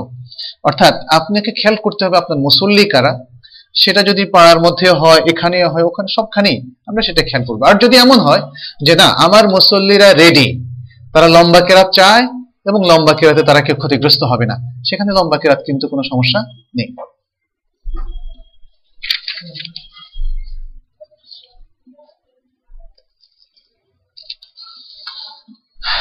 বাবু সিফাতে সালাতিন নবী সাল্লাল্লাহু আলাইহি ওয়াসাল্লাম, এটি রাসূল সাল্লাল্লাহু আলাইহি ওয়াসাল্লামের সালাতের বর্ণনার পরিচ্ছেদ। عن ابي هريره رضي الله عنه قال كان رسول الله صلى الله عليه وسلم اذا كبر في الصلاه سكت هنيهه قبل ان يقرأ فقلت يا رسول الله بأبي انت وامي ارايت سكوتك بين التكبير والقراءه ما تقول قال اقول اللهم باعد بيني وبين خطاياي كما باعدت بين المشرق والمغرب اللهم نقني من خطاياي কামা ইউনাক্কা সাউবুল আবিয়াদু মিনাদ দানাস আল্লাহুম্মা ইগসিলনি মিন খাতায়ায়া বিল মাই ওয়াস সালজি ওয়াল বারাদ। রাওয়াহুল বুখারী ওয়া মুসলিম। এই পরিচ্ছেদটি রাসূল সাল্লাল্লাহু আলাইহি সাল্লামের সিফাতের বর্ণনা, সালাতের সিফাতের বর্ণনা, অর্থাৎ কিভাবে তিনি সালাত আদায় করতেন। কাইফা কানা নবী সাল্লাল্লাহু আলাইহি সাল্লাম ইউসাল্লি, রাসূলুল্লাহ সাল্লাল্লাহু আলাইহি সাল্লাম কিভাবে সালাত আদায় করতেন। এটা আমাদের জন্য খুবই ইম্পর্টেন্ট একটা বিষয়, খুবই ইম্পর্টেন্ট বিষয়, কারণ মুসলমানদের জীবনে সবচেয়ে রেগুলারলি সবচেয়ে বেশি যে ইবাদতটি পালন করতে সেটি হচ্ছে সালাত। মানে এমন কোন দিন আমাদের যায় না যেখানে পাঁচ ওয়াক্ত সালাতের কোন একটা সালাত থেকে আমাদেরকে রিলিফ দেওয়া হয়েছে, তাই না? পাঁচ ওয়াক্ত সালাত করতেই হবে। এবং বুখারীর বর্ণনায় মালিক বিন হুয়ায়রিস রাদিয়াল্লাহু তাআলা আনহু থেকে যে হাদিসটি এসেছে, একটা কমন হাদিস আপনারা জানেন, সল্লু কামা রাআইতুমুনি উসাল্লি, আমাকে যেভাবে তোমরা সালাত আদায় করতে দেখছো সেভাবে তোমরা সালাত আদায় করো। এত কমন ডিরেকশনের পরেও আসলে মানে সালাতের মধ্যে কত বিভেদ আমাদের, তাই না? এবং এটাকে বলা হয় মিম্মা ইয়াউম্মু বিহিল বালওয়া অথবা তাউম্মু বিহিল বালওয়া। সালাতটা হচ্ছে মিম্মা তাউম্মু বিহিল বালওয়া, অর্থাৎ খুব কমনলি মানুষের জীবনে ঘটে এরকম একটা বিষয়। একজন মুসলিম প্রতিদিন পাঁচ ওয়াক্ত সালাত এবং এর অতিরিক্ত সুন্নাত মুস্তাহাব রাতের সালাত আদায়ের পরে মানে আর কোনো কমন কাজ আমাদের নেই যতটা আছে। তো সুতরাং এরকম গুরুত্বপূর্ণ একটা বিষয়ে রাসূলুল্লাহ সাল্লাল্লাহু আলাইহি সাল্লামের সালাতটা কেমন ছিল এটা উদ্ধার করা কিন্তু কঠিন কোনো ব্যাপার ছিল না। কিন্তু তারপরেও দেখা যাচ্ছে যে আমরা একটা বিভেদের মধ্যে, বিভক্তির মধ্যে পড়ে গিয়েছি, কারণ সালাতটা যেন তেন আকার ভাবে আদায় করতে আমরা অভ্যস্ত। বহু লোক দেখবেন, বহু লোক ইনক্লুডিং সাম উলামা, তারা ইভেন দেখবেন সালাতের অনেক গুরুত্বপূর্ণ মাসালা জানেন না। তার মানে হচ্ছে জানার প্রয়োজন বোধ করেন না। আসলে একজন সাধারণ মুসলিম, ফদলান আনিল উলামা, শুধু উলামা নন, একজন সাধারণ মুসলিমের জন্য সালাতের গুরুত্বপূর্ণ আহকাম, আরকান, ওয়াজিবাত, মুস্তাহাব্বাত, মুবতালাত, এগুলো সবগুলো জানাটা অপরিহার্য। কারণ সালাতটা প্রত্যেক ইন্ডিভিজুয়াল মুসলিম নর এবং নারীর উপর ফরজ। এবং রাসূলুল্লাহ সাল্লাল্লাহু আলাইহি সাল্লামের এই যে নির্দেশ সাল্লু কামা রাআইতুমুনি উসাল্লি, এটি কোনো নির্দিষ্ট গ্রুপকে তিনি উল্লেখ করেননি, সবাইকে ইনক্লুড, উম্মার প্রত্যেক ইন্ডিভিজুয়ালকে ইনক্লুড করা হয়েছে। অতএব প্রত্যেকের উপর সহিভাবে কিভাবে সালাত আদায় করা যায় সেটি জানাটা জরুরি। এবং দেখেন এত বড় বইয়ের মধ্যে সিফাতুস সালাতিন রাসূলুল্লাহ খুব বেশি না, কিন্তু অল্প। এবং সিফাতুস সালাতের উপর যারা লিখেছেন, মানে ঠিক তাকবীরে তাহরিমা থেকে শুরু করে তাসলিম পর্যন্ত, এটা যদি সবটা আমরা পড়ি রাসূল সাল্লাল্লাহু আলাইহি ওয়াসাল্লাম কিভাবে ছিলেন, এটা মানে 10, 12, 13, 15 পৃষ্ঠার বেশি না। তো তারপরেও দেখা যাচ্ছে যে আমাদের মধ্যে এখনো অনেক বিভেদ। তো এই জিনিসটা আসলে দূর হওয়ার উচিত। এবং আমি মনে করি এর সবচেয়ে বড় কারণ হচ্ছে আসলে সালাতকে যে গুরুত্ব দেওয়া দরকার আমরা সেটা দিচ্ছি না। যারা সালাতকে শুধু পড়ার গুরুত্ব দিচ্ছি, তারা সহিভাবে সালাত আদায়ের গুরুত্ব দিচ্ছে না। মানে গুরুত্বের এখানে কয়েকটা আছে, অনেকে আছে সালাতের ব্যাপারে গুরুত্ব নাই, কারণ কেউ বছরে শুধু ঈদের নামাজ পড়ে, আরেক দল হচ্ছে ঈদের নামাজ প্লাস জুমার নামাজ পড়ে, আরেক দল প্রতিদিন 1-2 ওয়াক্ত পড়ে, জুমা পড়ে, ঈদ পড়ে, এভাবে আমরা দেখছি কেউ 3 ওয়াক্ত পড়ে। একজন পাত্রের কথা বিবাহের ব্যাপারে আর কি এসেছিল যে উনি 4 ওয়াক্ত পড়েন, হ্যাঁ, এখন অসুবিধা কি বিয়ের ব্যাপারে? আমি বলেছি যে না, আসলে সালাতকে খণ্ডিত করার কোনো সুযোগ নেই। 3 ওয়াক্ত, 4 ওয়াক্ত, 2 ওয়াক্ত, 1 ওয়াক্ত, জুমা কিংবা এরা হয়তো একজন আরেকজন থেকে মানে কম্পারেটিভলি বেটার, সেটা ঠিক আছে, কিন্তু সালাতের মধ্যে এমন কোনো অপশন নাই যে আপনাকে 1 ওয়াক্ত রিলিফ দেওয়া হলো, 2 ওয়াক্ত রিলিফ দেওয়া হলো, কোনো সুযোগ নেই। যেমন কোরআনের একটা আয়াতকে অস্বীকার করা পুরো কোরআনকে অস্বীকার করার মতোই সালাতের ব্যাপারটাও আমাদেরকে সেরকম গুরুত্বের সাথে দেখতে হবে। যে যিনি 1 ওয়াক্ত পড়লেন না, যদিও তিনি কম্পারেটিভলি বেটার যিনি একদম পড়লেন না তার চাইতে, কিন্তু আসলে মানে এট দ্য এন্ড, মানে শেষ পরিণতিতে দুজনের কিন্তু সমান পরিণত হবে। এই জন্যে যে তিনি আসলে সালাতকে ত্যাগকারীদের অন্তর্ভুক্ত হয়ে গেলেন। তো আমাদের কেয়ারফুল থাকতে হবে এই সমস্ত ব্যাপারে। আর দ্বিতীয়ত যে গুরুত্ব দিতে হবে, সালাতকে সহিভাবে পড়া। এখানে যে হাদিসটা আমরা এখানে পেয়েছি তার ছোট্ট একটা অংশ আমরা হয়তো আজকে শেষ করতে পারবো না। সেখানে সালাত তাকবীরে তাহরিমা শুরু করার পরে যে এটাকে বলা হয়, আমরা যে ইয়েগুলো পড়ি কি বলে এটাকে, সানা। সানা, হ্যাঁ, অনেকগুলো সানার মধ্যে একটা সানা এখানে বর্ণনা করা হয়েছে। সেখানে আবু হুরায়রা রাদিয়াল্লাহু তাআলা আনহু বলেছেন যে রাসূলুল্লাহ সাল্লাল্লাহু আলাইহি ওয়াসাল্লাম যখন সালাতের মধ্যে তাকবীর দিতেন, অর্থাৎ তাকবীরে তাহরিমা দিতেন, তখন তিনি কিছুক্ষণ চুপ করে থাকতেন কিরাতের আগে।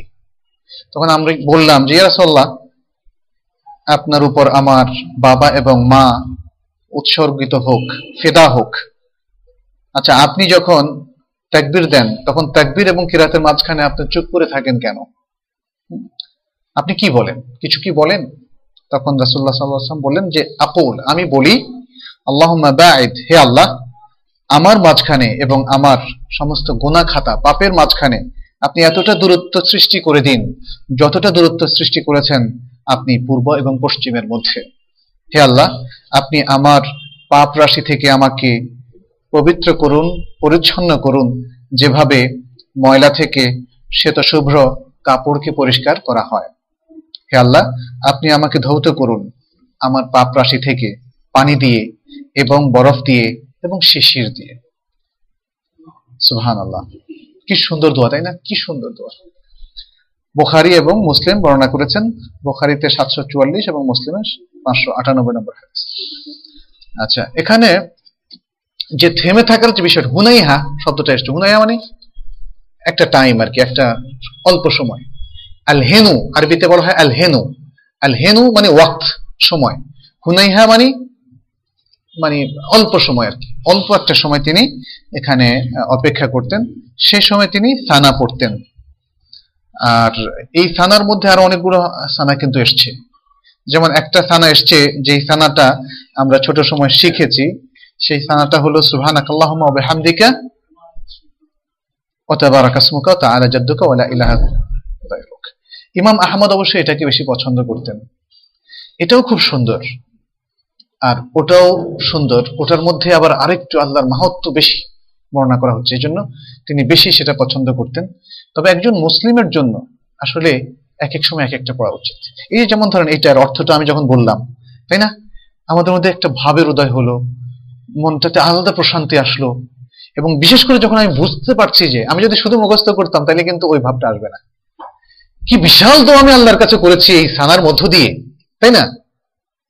এবং পাপ থেকে মুক্তি চেয়েছি, যেই পাপটা আমাদের মানে জিন্দেগীর সবচেয়ে বড় বিপর্যয় সৃষ্টির কারণ। এই পাপ বোধ, পাপের মধ্যে থাকাটাই সামাজিক অশান্তি, সাংসারিক অশান্তি, মানে ধর্মীয় যত সব বিপর্যয় বা উল্টাপাল্টা চিন্তা ভাবনা সবকিছু আসলে জন্য পাপ কারণ, মূলত পাপ। এবং অনেক পাপ আমাদেরকে ইবাদত থেকে দূরে রাখে, অনেক পাপ আমাদের সঠিক আকীদা থেকে দূরে রাখে, অনেক পাপ আমাদের সাউন্ড লাইফ লিড করা থেকে দূরে রাখে, ইত্যাদি ইত্যাদি। অর্থাৎ সেই পাপ থেকে আমরা আল্লাহর কাছে ক্ষমা চাচ্ছি। যখন বুঝবো তখন আমার মধ্যে একটা প্রস্তুতি কিন্তু তৈরি হচ্ছে পাপকে ঘৃণা করার প্রতি। পাপকে যখন আমি ঘৃণা করব তখন আরেকটা প্রস্তুতি হবে পাপকে বর্জন করা। কারণ এগুলো স্টেজ বাই স্টেজ আসে। এটা এটা সাইকোলজিকেও সেট আপ করতে হয়, হঠাৎ করে হয় না। যে কোনো জিনিস হঠাৎ করে হয় না, স্টেপ বাই স্টেপ। তো এই জন্য বোঝাটা খুব জরুরি। তো এইখানে আমরা দোয়াউল ইস্তেফতাহ বলা হয় সানা এবং দোয়াউল ইস্তেফতাহ। অর্থাৎ দোয়াউল ইস্তেফতাহ হচ্ছে সালাতকে খোলার যে দোয়া, এটা হচ্ছে দোয়াউল ইস্তেফতাহ। আর এটা মূলত পুরোটাই দোয়া। অর্থাৎ আমরা একটা বড় দোয়া দিয়ে সালাতকে শুরু করলাম, যদিও সালাতের পুরোটাই আসলে দোয়ার সমষ্টি। এই হাদিস থেকে আমরা যে বিষয়টা পেলাম সেটা হচ্ছে দোয়া দিয়ে শুরু করাটা এটা হচ্ছে মুস্তাহাব, এটা কিন্তু রোকন নয়। দ্বিতীয় হচ্ছে এই দোয়াটা তাকবীরে তাহরিমার পরে করা। আমার দেশে একটা জিনিস আমরা করি, ইন্নী ওয়াজ্জাহতু ওয়াজহিয়া, যদিও ইন্নী শব্দটা অবশ্য হাদিসে আসেনি, ওয়াজ্জাহতু ওয়াজহিয়া লিল্লাযী ফাতারাস সামাওয়াতি ওয়াল আরদ হানিফাম ওয়া মা আনা মিনাশ শিরক। এটা জায়নামাজের দোয়া বানানো হয়েছে, অথচ জায়নামাজের কোনো দোয়া প্রয়োজন নেই। এবং এটা যেহেতু আরোপিত, আমাদের পক্ষ থেকে সংযোজিত, অতএব সেটা অ্যাভয়েড করা উচিত। সেটা যদি আমাদের পক্ষ থেকে সংযোজন করি সেটা তো বেদাত হয়ে যাবে। অতএব উত্তম হচ্ছে বরং এটা, এটাও কিন্তু একটা সানা। হেসুল মুসলমানদের আপনারা দেখবেন এটাও একটা সানা। অতএব কখনো এটা, কখনো এটা, কখনো এটা পড়া। আর যদি কেউ মিলাতে চান, মিলানোটাও নিষিদ্ধ না। তবে দেখা যাচ্ছে যে রাসূলুল্লাহ সাল্লাল্লাহু আলাইহি ওয়াসাল্লাম অধিকাংশ সময় একটা একটাই সানা পড়তেন, এক এক সময় এক একটা পড়তেন। আচ্ছা, দ্বিতীয় আরেকটি জিনিস জানলাম যে রাসূল সাল্লাল্লাহু আলাইহি ওয়াসাল্লাম থেমে থাকতেন, চুপ করে থাকতেন। তার মানে কি বোঝা গেল? তিনি এটা চুপিসারে পড়তেন। ইভেন সালাত যদি জাহরিও হয়, সালাত যদি আপনি জোরেও পড়েন, তাহলে সানাটা পড়তে হবে আস্তে। আর তৃতীয়ত হচ্ছে যে এটা খুব হুনাই হাতান, এখানে হাদিসে আসছে হুনাই হাতান, একটা লিটল টাইম, মানে একটা ছোট টাইমে নিয়ে পড়তেন, খুব লম্বা টাইম তারা নিতেন না। ফলে মানে এই দোয়াটা আসলে লম্বা করা যাবে না। তার মানে এখন আপনি যদি ৫-৭টা দোয়াউল ইস্তিস্তা সানা আছে, এখন ৫-৭টা পড়েন, তাহলে এটা সুন্নাহর খেলাফ হয়ে যাচ্ছে। কিন্তু তার মানে আপনি ছোট টাইমে এক একবার এক একটা পড়বেন।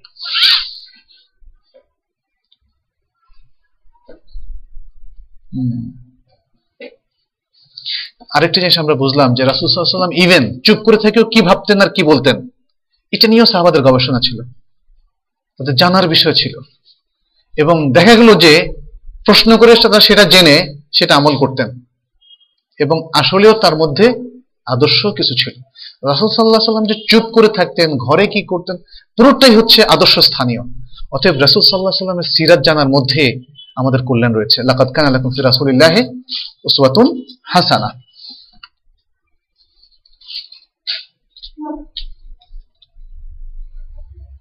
আচ্ছা, এখানে দুটো ফায়দা উল্লেখ করা হয়েছে। একটা হচ্ছে যে রাসূল সাল্লাল্লাহু আলাইহি ওয়াসাল্লামের কাছ থেকে তো অনেকগুলো ইস্তিফতাহ এসছে, সানা এসছে, 2 বা 3টা আমরা বললাম, যেমন আল্লাহুম্মা বাঈদ বাইনি ওয়া বাইনা খাতায়া, আরেকটা ওয়াজ্জাহতু ওয়াজহিয়া লিল্লাযী ফাতারাস সামাওয়াতি ওয়াল আরদ সুবহানাকাল্লাহুম্মা ওয়া বিহামদিকা ওয়া তাবারাকা ইসমুক, এসব কিছুই পড়া যাবে। এবং মানে এক এক সময় এক একটা পড়াটাই ভালো এবং সংক্ষিপ্ত ভাবে। আর ইমাম আহমদ সুবহানাকাল্লাহুম্মা এটা ইখতিয়ার করেছেন, যেটা আমি বলেছি আগে। আর দ্বিতীয় হচ্ছে যে এখানে বলা হয়েছে মানে ময়লা ধোয়ার জন্য, মানে গোনাহকে ময়লার সাথে তুলনা করা হয়েছে। ময়লা ধোয়ার জন্য বলা হয়েছে বরফ দিয়ে, কিন্তু ময়লা ভালো করে ধোয়া যায় গরম পানি দিয়ে। এই ফায়দাটা এখানে নিয়ে আসা হয়েছে আর কি। তো এখন বলা হলো যে তাহলে গরম পানি না বলে ঠান্ডা পানি দিয়ে ধোয়ার কথা কেন বললো? এটা একটা বিষয়টা নিয়ে ওলামারা অনেকে অনেক বক্তব্য রেখেছেন। তবে ইবনুল কাইয়্যিম শেখুল ইসলাম ইবনে তাইমিয়া থেকে একটা কাউল তিনি এর অর্থে তিনি নকল করেছেন।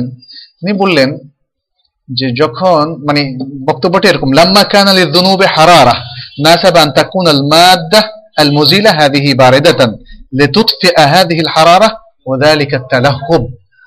যে পাপকে বলেছেন যে তিনি পাপের মধ্যে একটা গরম জিনিস আছে, এজন্য পাপের শাস্তিও গরম দিয়েই হবে। হ্যাঁ, তো ফলে পাপটা যেহেতু গরম, কারণ পাপ নিয়ে মানুষ এক্সাইটেড হয়, পাপের মধ্যে লিপ্ত হয়, হ্যাঁ, আবেগ দিয়ে ইত্যাদি। অতএব সেই পাপটাকে প্রথমে ঠান্ডা করা হয়েছে, পানি দিয়ে, বরফ দিয়ে, তারপরে তাকে পরিষ্কার করা হয়েছে। মানে এই জিনিসটা শাইখুল ইসলাম ইবনে তাইমিয়া বললেন, পাপকে থামাতে হবে ঠান্ডা দিয়ে, যেহেতু পাপটা গরম। এটা হচ্ছে মূল উদ্দেশ্য। এটা আসলে ইজতিহাদ, এটা কোনো টেক্সটের বিষয় না। আজকে আমরা এখানেই রাখছি। ওয়া আখিরু দাওয়ানা আলহামদুলিল্লাহ রাব্বিল আলামিন। আমরা আর কোনো প্রশ্ন নেব না আজকে, অনেক প্রশ্ন হয়ে গেছে, আজকের জন্য এখানে শেষ। প্রশ্ন আর নেব না, এগুলা যদি দেখি আমরা উত্তর করতে পারি নাকি। আসসালামু আলাইকুম। মুক্তাদিরা কি ইমামকে দেখে অনুসরণ করবে নাকি শুনে অনুসরণ করবে? ইমামকে তো সবাই দেখতে পাবে না, তাই না? ফার্স্ট সফের লোকরাই শুধু দেখতে পাবে। অতএব ইমামকে দেখে নয়, বরং শুনে অনুসরণ করবে, ইমাম সাউন্ড থেকে। এই জন্য ইমাম সাহেবও, যেটা আমি শুরুতে বলেছিলাম, ইমাম সাহেব কিন্তু কোনো রোকনের শুরুতে তাকবীর না দিয়ে, যখন তিনি হতে থাকবেন, অথবা যেমন রুকুর ক্ষেত্রে, তিনি রুকুতে গিয়ে আল্লাহু আকবার বলাটা ভালো, তাহলে কেউ তার আগে যাওয়ার সুযোগ পাবে না। কিন্তু তিনি যদি শুরুতেই রুকুতে যাওয়ার আগে আল্লাহু আকবার বলে রুকুতে যান, তখন কিন্তু অন্য অনেকেই তার আগে রুকুতে চলে যাবে। তবে শুনেই করতে হবে। যে ইমামরা নিজেদের হানাফি ইমাম বলেন এবং হানাফিদের নিয়ম অনুসারে নামাজ পড়েন, তাহলে সেই ইমামের পেছনে কি নামাজ হবে? কারণ এখানে ইমামরা তো বেশ কিছু ভুল করছে, তাহলে সেই ইমামকে কিভাবে অনুসরণ করবে? ইমাম আসলে ভুলের বিষয়টা, এটা শুধু হানাফিদের সাথে খাস না, এটা সবাই কিছু না কিছু ভুল করেন। বড় বড় ইমামরাও কিন্তু ভুল করেছেন, কারণ কেউ মাসুম নন। এবং ভুল যে করেছেন আপনি ইমাম আবু হানিফা বলেন রাহিমাহুমুল্লাহ, তাদের প্রতি শ্রদ্ধা, ভালোবাসা এবং তাদের মাগফিরাত কামনা করে আমি বলছি, ইমাম শাফেঈ, ইমাম মালিক, ইমাম আহমদ ইবনে হাম্বল, আরো বড় বড় ইমামরা কেউ দাবি করেনি তারা মাসুম, এবং প্রত্যেকের ফিকহি মতামতগুলো যদি আপনি বিশ্লেষণ করেন দেখবেন যে তারা ভুল করেছেন। যদি ভুলই না করবেন তাহলে আগের মত থেকে ফিরে আসলেন কেন? ইমাম আবু হানিফা তার প্রায় এক তৃতীয়াংশ মত থেকে ফিরে এসছেন, কারণ আগেরগুলো ভুল ছিল। সে ভুলটা হয়তো তিনি নিজেই ধরতে পেরেছেন অথবা তার কোনো ছাত্র ধরে দিয়েছে, ইমাম মুহাম্মদ, ইমাম আবু ইউসুফ বা এরকম কেউ। ইমাম শাফেঈ রাহমাতুল্লাহ আলাইহি তার আল মাযহাবুল কাদিম ছিল, যখন তিনি ইরাক হয়ে মিশরে গেলেন তখন তার আল মাযহাবুল জাদিদ হলো, নতুন গবেষণা, নতুন করে চিন্তা ভাবনার অবকাশ পেলেন, সুযোগ পেলেন, ফলে ইজতিহাদের দরজা তো সবসময় খোলা। তার কিছু মত পরিবর্তন হলো নতুন ইস্তেমবাতের কারণে, নতুন কিছু এক্সপ্লোর করার কারণে, কিন্তু সেই ওহী ছিল, ওহী আর পরিবর্তন হয়নি। ইজতিহাদের বিষয় তো আজও আছে, আজও অনেক বিষয় আছে যেখানে ইজতিহাদ করা যায়, ইসলামের মৌলিক জিনিসে তারা পরিবর্তন আনেন নাই। তাহলে বোঝা গেল যে ভুল সবাই করেন। কোরআন পড়াটাও আপনি সহিপন্থী হলেই কোরআন পড়া আপনার অটোমেটিক শুদ্ধ হয়ে যাবে না। অতএব বিষয়টা আমরা কোনো মাযহাবের সাথে রিলেট না করে এতটুকু বলবো যে যদি কারো আকীদা শুদ্ধ থাকে, শিরক মুক্ত থাকেন, কুফরি মুক্ত থাকেন, মাযহাবের পার্থক্যের কারণেও তার পেছনে ইক্তেদা করা জায়েজ হবে। কিন্তু কেউ যদি স্পষ্ট কবর পূজা কিংবা কোনো শিরকের মধ্যে লিপ্ত থাকেন, তাহলে শিরক তার আমলকে বাতিল করে দেয়, তার ইমামতিকে বাতিল করে দেয়, ফলে তাদের পেছনে ইক্তেদা জায়েজ হবে না। শুধু ফিকহি কিছু পার্থক্যের কারণে আসলে নামাজ বাতিল হবে না, এটা আমার অভিমত। এবং ইমাম শেখুল ইসলাম ইবনে তাইমিয়া রাফুল মালাম আন আইম্মাতিল আ'লাম এই বইতে সেটি বলেছেন। আচ্ছা, ইমামকে অনুসরণ করা কি শুধু নামাজের মধ্যে সীমাবদ্ধ? যিনি নামাজের ইমাম তিনি তো শুধু নামাজের মধ্যেই তিনি আনুগত্য পাবেন, তাই না?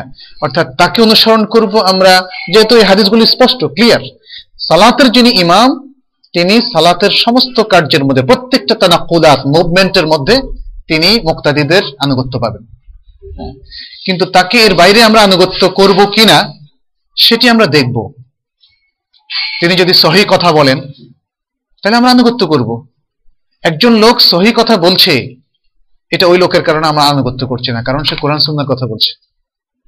আমরা তার কাছ থেকে কোরআন সুন্নাহকে শিখে মূলত আনুগত্য করছি কোরআন সুন্নাহর। এই জন্য মুসলিম ব্যক্তি যখন ইমাম বুখারীকে অনুসরণ করে, আমরা তো ইমাম বুখারীকে অনুসরণ করছি না, আমরা ইমাম বুখারীর কাছ থেকে সহি ইলমটা নিয়ে কোরআন সুন্নাহর অনুসরণ করছি। মানে আমরা আসলে কোনো ব্যক্তিকে তাকলিদও করি না, কোনো ব্যক্তির অনুসরণও করি না, অনুসরণটা করি বিকজ সে আমাদেরকে কোরআন সুন্নাহর ধারণাটা দিচ্ছে, তালিমটা দিচ্ছে। অতএব আমরা ব্যক্তির মুভমেন্ট, ব্যক্তির জ্ঞানের অনুসরণ নয়, আমরা মূলত কোরআন সুন্নাহর অনুসরণ করি। এই জন্য এটা খেয়াল রাখতে হবে যে এই যে ইমামের কথা বলছেন, তার নামাজের বাইরের অনুসরণটা শর্ত থাকবে যতক্ষণ তিনি কোরআন এবং বিশুদ্ধ হাদিস অনুযায়ী বক্তব্য দিবেন, তার প্রত্যেকটা কথা আমাদের জন্য শিরোধার্য থাকবে।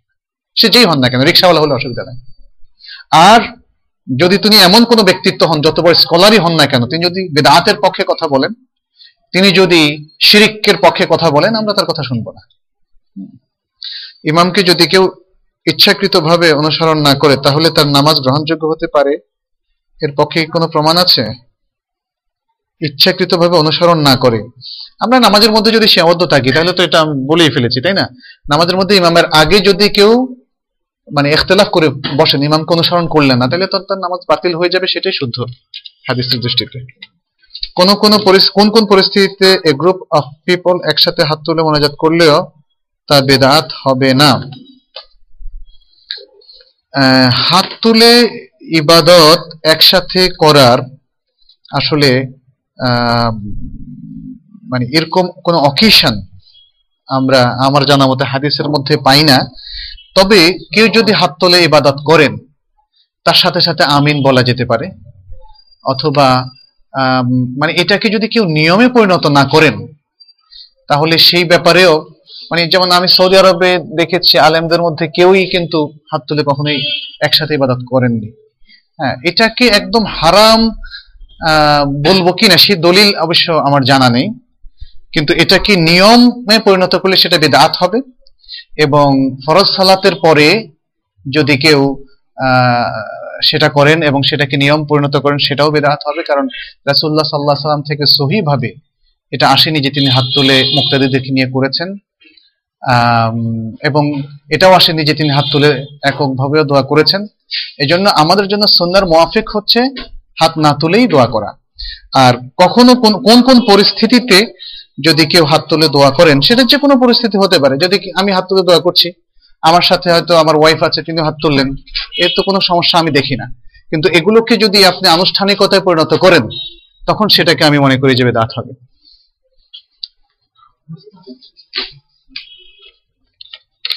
মসজিদে গিয়ে দেখতে পেলাম যে সব কাতার পরিপূর্ণ, এমত অবস্থায় সামনের কাতারের মাঝখান থেকে একজনকে পিছনে টেনে এনে দাঁড়াবো নাকি একাকি দাঁড়িয়ে যাব?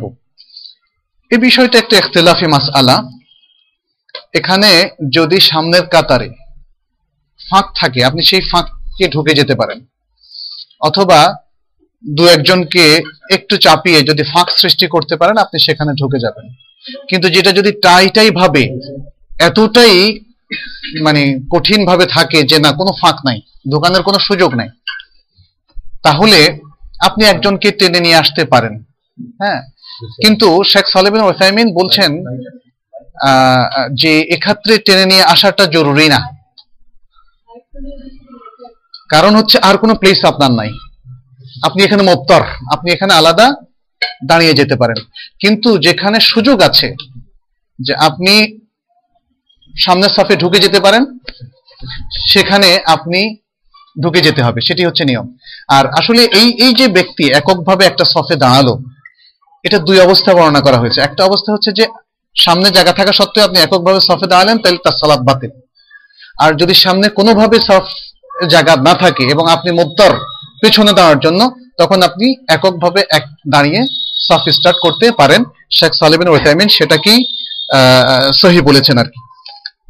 জামাতে শরীক হওয়ার আগে, এর আগে আমি দেখেছি আরো অনেকে ফতোয়া দিয়েছেন যে এককভাবে সফে দাঁড়ালে তার সালাত সর্বাবস্থায় বাতিল। কিন্তু আমি ওনাকে দেখেছি উনি বলেছেন যে না, সর্বাবস্থায় বাতিল, এই কথাটা সত্য নয়। জামাতে শরীক হওয়ার সাথে আমার সূরা ফাতিহা সমাপ্ত করার আগে ইমাম রুকুতে চলে গেল। জামাতে শরীক হওয়ার সাথে সাথে আমার সূরা ফাতিহা সমাপ্ত করার আগে ইমাম রুকুতে চলে গেল, এমত অবস্থা আমি সূরা ফাতিহা সমাপ্ত করে রুকুতে যাব নাকি সূরা ফাতিহা অসমাপ্ত করে ইমামকে অনুসরণ করব? ইমামকে অনুসরণ করবেন। সূরা ফাতিহা হচ্ছে রুকন, ঠিক তেমনি কিয়ামও হচ্ছে রুকন। এই বিষয়টা নিয়ে ইখতিলাফ আছে, কেউ কেউ মনে করেন যে সূরা ফাতিহা যার মিস হবে তার রাকাত মিস হলো। আর এখানে আমার যে স্টাডি, তাতে আমি মনে করি যে রুকুতে ইমামকে পেলে সূরা ফাতিহা যদি মিস হয়, তাহলে তিনি রুকুকে পেলেন। আর সূরা ফাতিহা তিনি যতটুকু পারেন ততটুকু পড়বেন, অর্থাৎ একটা রুকনের থেকে যতটুকু পারা যায় ততটুকু পড়বেন। পুরাটা না পারলে আপনি এতটা লেট আর করবেন না। শেখ মোহাম্মদ মুখতার, তিনি মদিনার একজন বড় স্কলার, তিনিও এই মতটাই এভাবে প্রাধান্য দিয়েছেন যে ব্যক্তি যেমন রুকুতে চলে গেল ইমাম, আপনি সূরা ফাতিহা কিছু অংশ পড়ে আপনি রুকুতে যদি যান, তাহলে রাকাতটা পেলেন। তবে এখানে আরেকটা মত আছে, সেটি হচ্ছে যে যার সূরা ফাতিহা কমপ্লিটলি যে পড়তে পারলো না, তার ওই রাকাতটা হলো না। তার চাইতে প্রথমোক্ত মতটাই আমার কাছে শক্তিশালী মনে হয়। কোন মুক্তাদি সাজদা কিংবা শেষ বৈঠকে দোয়া করতে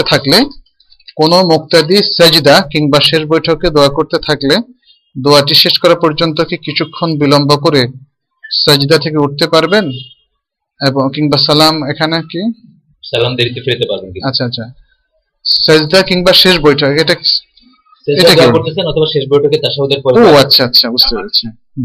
মানে সাজদার মধ্যে দোয়া করছেন অথবা শেষ বৈঠকে দোয়া করছেন, দোয়াটি শেষ করা পর্যন্ত কিছুক্ষণ বিলম্ব করে সাজদা থেকে উঠতে পারবেন কিনা, মানে কিছু না করে। ও আচ্ছা, না এখানে কি বোঝানো হচ্ছে? এখানে একটা হচ্ছে যে ইমাম উঠে গেছেন সাজদা থেকে, উনি আরেকটু দোয়াটা শেষ করে উঠতে পারবেন কিনা এটা লেখা। ও না না না, ইমাম সালাম ফিরায় ফেলছেন, উনি আরেকটু দেরি করে সালাম ফিরাতে পারবেন কিনা। না, ইমামকে আসলে এতেবার করতে হবে। আমরা হাদিসের যে টেক্সট গুলো পেলাম, তাতে বোঝা যাচ্ছে যে ইমামের ইমিডিয়েট আফটার, মানে তার পর করতে হবে, খুব বিলম্ব তাকে, এটা তো আমরা শুরুতে বলেছি, অনেকক্ষণ বিলম্ব করলে আসলে অনুসরণটা বিঘ্নিত হয়। এই অনুসরণটাকে বিঘ্নিত করার প্রয়োজন নাই। এখানে ইমামের মুতাবাআতটা হাদিসের সরাসরি নির্দেশ এবং একটা অন্যতম মাকসাদ, অবজেক্টিভস অফ হাদিস বা এই আমলের ক্ষেত্রে, সেটাই আমাকে প্রোটেক্ট করতে হবে আগে। ওর মধ্যে যতটুকু সুযোগ পাই সেটাকে আমি অ্যাভেল করতে পারি, কিন্তু ওটাকে, মূল উদ্দেশ্যটাকে, ইন্নামা জুইলাল ইমামু লিউতাম্মা বিহি, এটা মেন অবজেক্টিভ, ইমামকে নির্ধারণ করার কথা বলা হয়েছে। অতএব মেন অবজেক্টিভসটাকে বিঘ্নিত করা যাবে না। জি, একই রকম প্রশ্ন। সালাম ফেরানোর সময় সঠিকভাবে ইমামকে অনুসরণ করার কি লিখছে এটা? পন্থা। ও, পন্থা কি? সালাম ফেরানোর সময় সঠিকভাবে ইমামকে অনুসরণের, ইমাম উভয় সালাম ফেরানোর পরে সালাম ফেরানো নাকি একটি সালাম ফেরানোর পরে? আসলে হাদিসের আলোকে ইমাম যখন সালাম ফেরাবেন তখন আপনি সালাম ফেরাবেন, দুটো পর্যন্ত অপেক্ষা করার প্রয়োজন নেই। হাদিসের স্পিরিটটা হচ্ছে সেটা। জোরে আমিন বলার সময় দেখা যায় অনেকে অতি উচ্চ, কেউ যদি এতটা তাখির করেন যে ইমাম আসসালামু আলাইকুম রাহমাতুল্লাহ আসসালামু আলাইকুম তারপরেও ফিরান, তাতে খুব বেশি সমস্যা নাই, কারণ দুটোই তো সেফার। একটু আমাদের দেশে অনেক ইমাম এটা জানেন না, অনেক লম্বা করে এক সাইডে ফিরায়, হ্যাঁ, ততক্ষণে মুসল্লির দুই সাইডে ফেরানো হয়ে যেতে পারে। ও আচ্ছা, হ্যাঁ হ্যাঁ, সেক্ষেত্রে এটা, কারণ আসলে আপনি শেখ হুদাইফি, যিনি আমাদের মদিনা ইউনিভার্সিটির তাওহীদের ইয়ে ছিলেন, ওনাকে দেখেছি ইভেন উনি সালামটা খুব দ্রুত ফেরান, আসসালামু আলাইকুম রাহমাতুল্লাহ, আসসালামু আলাইকুম রাহমাতুল্লাহ, এইভাবে মাঝখানে ইভেন বিরতিও তেমন দেন না। তারপরে যিনি মুকাব্বির উনি বলেন, এবং অনেক সময় আসলে কিছু মুসল্লিদের হয়তো অত জ্ঞান থাকে না, তারা ওই মুকাব্বিরেরটা শেষ হওয়ার পরে তখন সালাম ফেরায়। তবে এতটা দরকার নেই, মুকাব্বির তো আসলে মানুষকে জানান দেওয়ার জন্য আসলে তাকবীরটা বলছে, মুকাব্বির আমার অনুসরণের বিষয় না, আমার অনুসরণের বিষয় হচ্ছে ইমাম। তবে ইমামের আওয়াজটা যদি আমার কাছে না পৌঁছে তখন মুকাব্বিরের আওয়াজটাই আমার কাছে আওয়াজ, সেটা দেখতে হবে। জোরে আমিন বলার সময় দেখা, তার মানে হচ্ছে যে আপনি দুটো সালামের পরেও সালাম ফেরাতে পারেন, কারণ এটা প্রায় একসাথে বলা হয়ে যাচ্ছে। ইমাম সাহেব যদি কাছাকাছি সময় বলেন তখন আপনি স্টার্ট করলেন, আর দুটো তো একই জেন্সের, হ্যাঁ। তবে ইমাম সাহেব যদি ধীরে সুস্থে সালাম ফেরান আসসালামু আলাইকুম, এবং সেটা মুক্তাদির কাছে ক্লিয়ার থাকে, তখন মুক্তাদিরা ইমামের সালাম ফেরানোর পরে এটা করলো, দ্বিতীয়টার পরে দুইটা করলো, সেটা কিন্তু আকরাব ইলা নুসুস আস-সুন্নাহ, সেটা হাদিসের টেক্সটের সবচেয়ে কাছাকাছি আমল।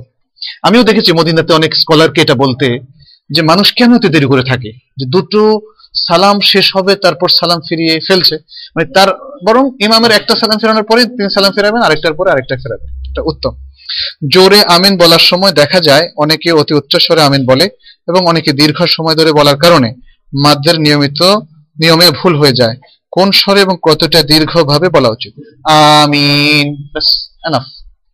এটা কি অনেক লম্বা করা, অনেক জোরেও দরকার নেই, অনেক জোরে ঠিক গলা ফাটিয়ে যেটা করা হয় অথবা জজবার সাথে যেটা করা হয় অতটা প্রয়োজন নেই। এটা তো দোয়া, সেই দোয়ার মেজাজ অনুযায়ী আপনি জোরে বলবেন, সেটা ঠিক আছে, স্বাভাবিক। আমি শেখ বিন বাজ রাহমাহুল্লাহ বা বিন উসাইমীন ওনাদের সাথেও নামাজ পড়েছি, ওনাদের সালাত গুলো বা আমল গুলো আমার কাছে মনে হতো যেন সে রাসুলের যুগেরই সালাত আর কি, শান্ত শিষ্ট, সবটাই খুব মডারেট, খুবই মডারেট এবং সুন্দর। আর কি আছে প্রশ্ন? সালাতের আহকাম, আরকান, রুকন, ওয়াজিবাত সমস্ত বিষয়ে খুঁটিনাটি জানার জন্য আমরা কি কি বাংলা বা ইংরেজি বই অনুসরণ করতে পারি? দয়া করে নামগুলো জানাবেন। ইংরেজি বইয়ের মধ্যে দারুস সালামের একটা খুব সুন্দর বই দেখেছি, কিলানি, না ডক্টর কিলানি লেখা, ওইটা পেয়েছেন আপনি? ওটা খুব সুন্দর, ওটা খুব সুন্দর, একদম সহিভাবে। বাংলায় তো নাসিরউদ্দিন আলবানী রাহমাহুল্লাহর একটা বই আছে, শেখ বিন বাজের একটা ছোট্ট বই আছে, ওটা না ছোট্ট বই আছে, এগুলো সব বাংলা হয়েছে। তবে আপনার যে শেখ আলবানির যে বইটা, ওটার অনুবাদ আকরামুজ্জামান ভাই করেছেন, আর একটা আব্দুল শহীদ নাসিম, আমার সিরাজুল ইসলাম সাহেব। আমি এই দুটো দেখেছি, এ দুটো ভালো, কিন্তু একটা দেখেছি আমি খুব ডেঞ্জারাস, ওটাতে অনেক ডুপ্লিকেটিং করা হয়েছে। উত্তরার কোন জামে মসজিদের, হ্যাঁ জি, ওটাতে না, ওটা আমি ডক্টর আমিন ভাই আমাকে দেখিয়েছেন সেন্ট লুইসে, ওটা দেখে অনেক উল্টাপাল্টা দেখছি, পরে মিলে দেখলাম যে না, ওটাকে একদম নষ্ট করে দেওয়া হয়েছে। হ্যাঁ, তো আপনারা সাবধান থাকবেন। আমাদের কাছে একটা ভিডিও আছে, আমার জীবনে যত লিটারেচার পড়ছি বাই ফার দ্য বেস্ট, ওই ভিডিওটা, ওইটা দেখতে পারেন। কালামুল্লাহ বলে একটা ওয়েবসাইট থেকে নেওয়া, খুবই সুন্দর। একদম প্রত্যেকটা মিরাজ থেকে শুরু করছেন, হাদিস কোরআন, হাদিস কোরআনে ভেরিফিকেশন। এটা আপনি ইয়েতে দিয়ে দেন না, দিছি অনেকবার, মানুষ আরেকবার দেন তো, আমার কাছে তো পৌঁছেনি। আপনাকে দিলাম এটা সিডি দিয়ে দিবে, পেন ড্রাইভে দিয়ে। আচ্ছা ঠিক আছে, ডাউনলোড করতে সময় লাগে তো, বোধহয় করে নাই। আচ্ছা ঠিক আছে। আর সালাতু মুবাশশির একটা বই আসছে, ওটাও যিনি লিখেছেন আমি তাকে জানি, খুব ভালো, তবে বইটা আমি এখনো কমপ্লিট পড়ে দেখিনি। সালাত মুবাশশির পড়েছেন আপনি? ওটা আব্দুল হামিদ ফাইজিল লেখা, তবে ওনারা পশ্চিম বাংলার বানান রীতি অনুবাদ করেছেন। সালাতে গন্তস্য বয়যুক্ত লয়াকাত তয়কাত এইভাবে লিখছে আর কি, সালাত মুবাশশির। আর আপনার ওই যে ইবনুল কাইয়্যিম রাহমাহুল্লাহ লেখা বইটাও আছে, বাজারে আছে, বইগুলো পাওয়া যায়। জি, আরেকটা বই আছে সালাতুল মুমিন, বইটা আমি অনুবাদ করছি, শেষ করতে পারিনি এখনো, তবে মানে একটা অংশ হয়তো ছাপানো যাবে ইনশাআল্লাহ। ওই বইটা আমার কাছে সবচেয়ে সমৃদ্ধ মনে হয়, সালাতুল মুমিন। সমস্ত মুভমেন্টের জন্য সবচেয়ে সহিহ হাদিসগুলো একসাথে নিয়ে এসেছেন। অনেক সময় যেখানে শেখ আলবানী রাহমাহুল্লাহ সংক্ষিপ্ত বলেছেন, কিন্তু উনি আরো ইলাবোরেটলি বলেছেন। আচ্ছা ঠিক আছে, ইনশাআল্লাহ। আসসালামু আলাইকুম। ওয়ালাইকুম আসসালাম ওয়া রাহমাতুল্লাহ। 4 রাকাত বিশিষ্ট সালাতে কেউ যদি ইমামকে দ্বিতীয় রাকাত থেকে পায়, সেক্ষেত্রে প্রথম তাশাহুদ থেকে ওঠার সময় যে মুস্তাহাব রাফুল ইয়াদাইন আছে, সেটির ব্যাপারে কি ইমামদের ইত্তেবা করবে নাকি নিজের মতো করবে? সেটা না, ঠিক আছে, তবে হাদিসের ভাষ্য থেকে যেটা বোঝা যায়, আমি শেখ ডক্টর মোহাম্মদ মুখতার ওনাকেও বলতে শুনেছি এটাই, যে ইদা উকিমাতিস সালাহ ফালা তাতুহা ওয়া আনতুম তাসআউন ওয়া আতুহা ওয়া আলাইকুমুস সাকিনাহ, যখন ইকামত হয়ে যায় তখন তোমরা দৌড়ে এসো না, বরং এমন ভাবে আসো যখন তোমরা শান্তশিষ্ট মানে স্থিত অবস্থায় থাকো, অর্থাৎ স্বাভাবিক অবস্থায় আসো। ফামা আদরাকতুম মিনাস সালাহ ফাসাল্লু, যা তোমরা পেয়েছো যে সালাতটা ইমামের সাথে পাও সেটা তোমরা আদায় করো। ওয়া মা ফাতাকুম ফাআতিম্মু, যেটা তোমাদের ফৌত হয়ে গিয়েছে সেটাকে তোমরা তারপরে ইতমাম করো। এই হাদিসের ক্লিয়ার টেক্সট দ্বারা বোঝা যায় যে ইমামের সাথে আপনি যতটা পেয়েছেন সেটা ওইভাবে আদায় করবেন যেভাবে আপনি পুরোটা পেলে যেভাবে করতেন, তার মানে ইমাম রাফেদিন করতেছে আমিও করব, আপনিও করবেন। আচ্ছা, আমিও নিজে সেটা করি, এখানে দ্বিমত থাকতেও পারে, কিন্তু ক্লিয়ার টেক্সট থেকে আমিও শেখ মুখতারের কাছে যখন শুনেছি আমি চিন্তা করেছি অনেক, আমার কাছে সেটাই মনে হয়। হ্যাঁ, আচ্ছা, তো মানে ফামা আদরাকতুম মিনাস সালাহ ফামা আদরাকতুম ফাসাল্লু, সেটাকে আদায় করো, তোমরা সালাতটা ওইভাবে আদায় করো যেভাবে ইমাম আদায় করছেন। আর ইমামের মুতাবাআতের দিক থেকেও যদি আমরা দেখি তাহলে এটা শক্তিশালী মনে হচ্ছে বেশি, ইমাম যেভাবে আদায় করছেন যতটুকু সালাত তার সাথে পাই ততটুকু সেভাবে করবো।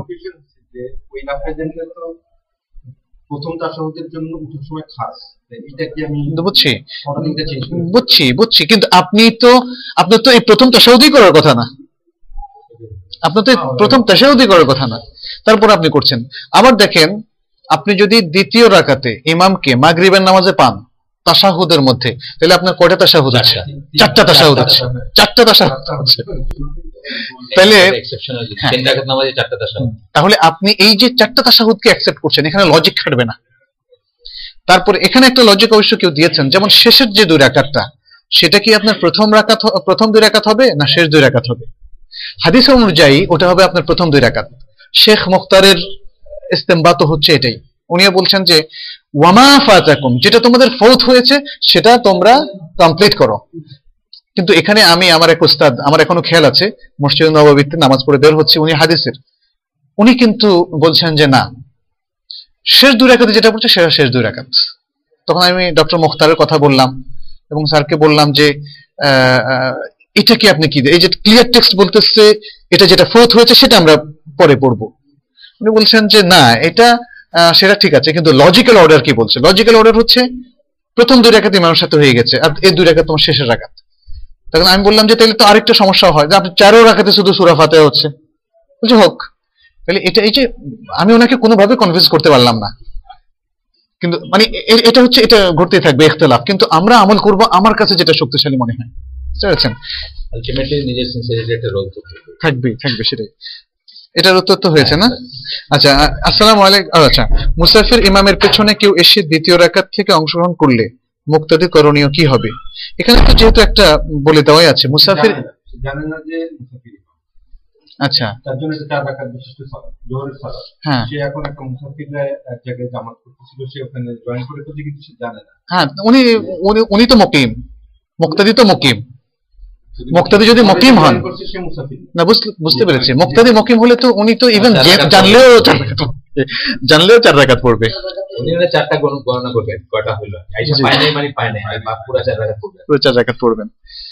আলহামদুলিল্লাহ।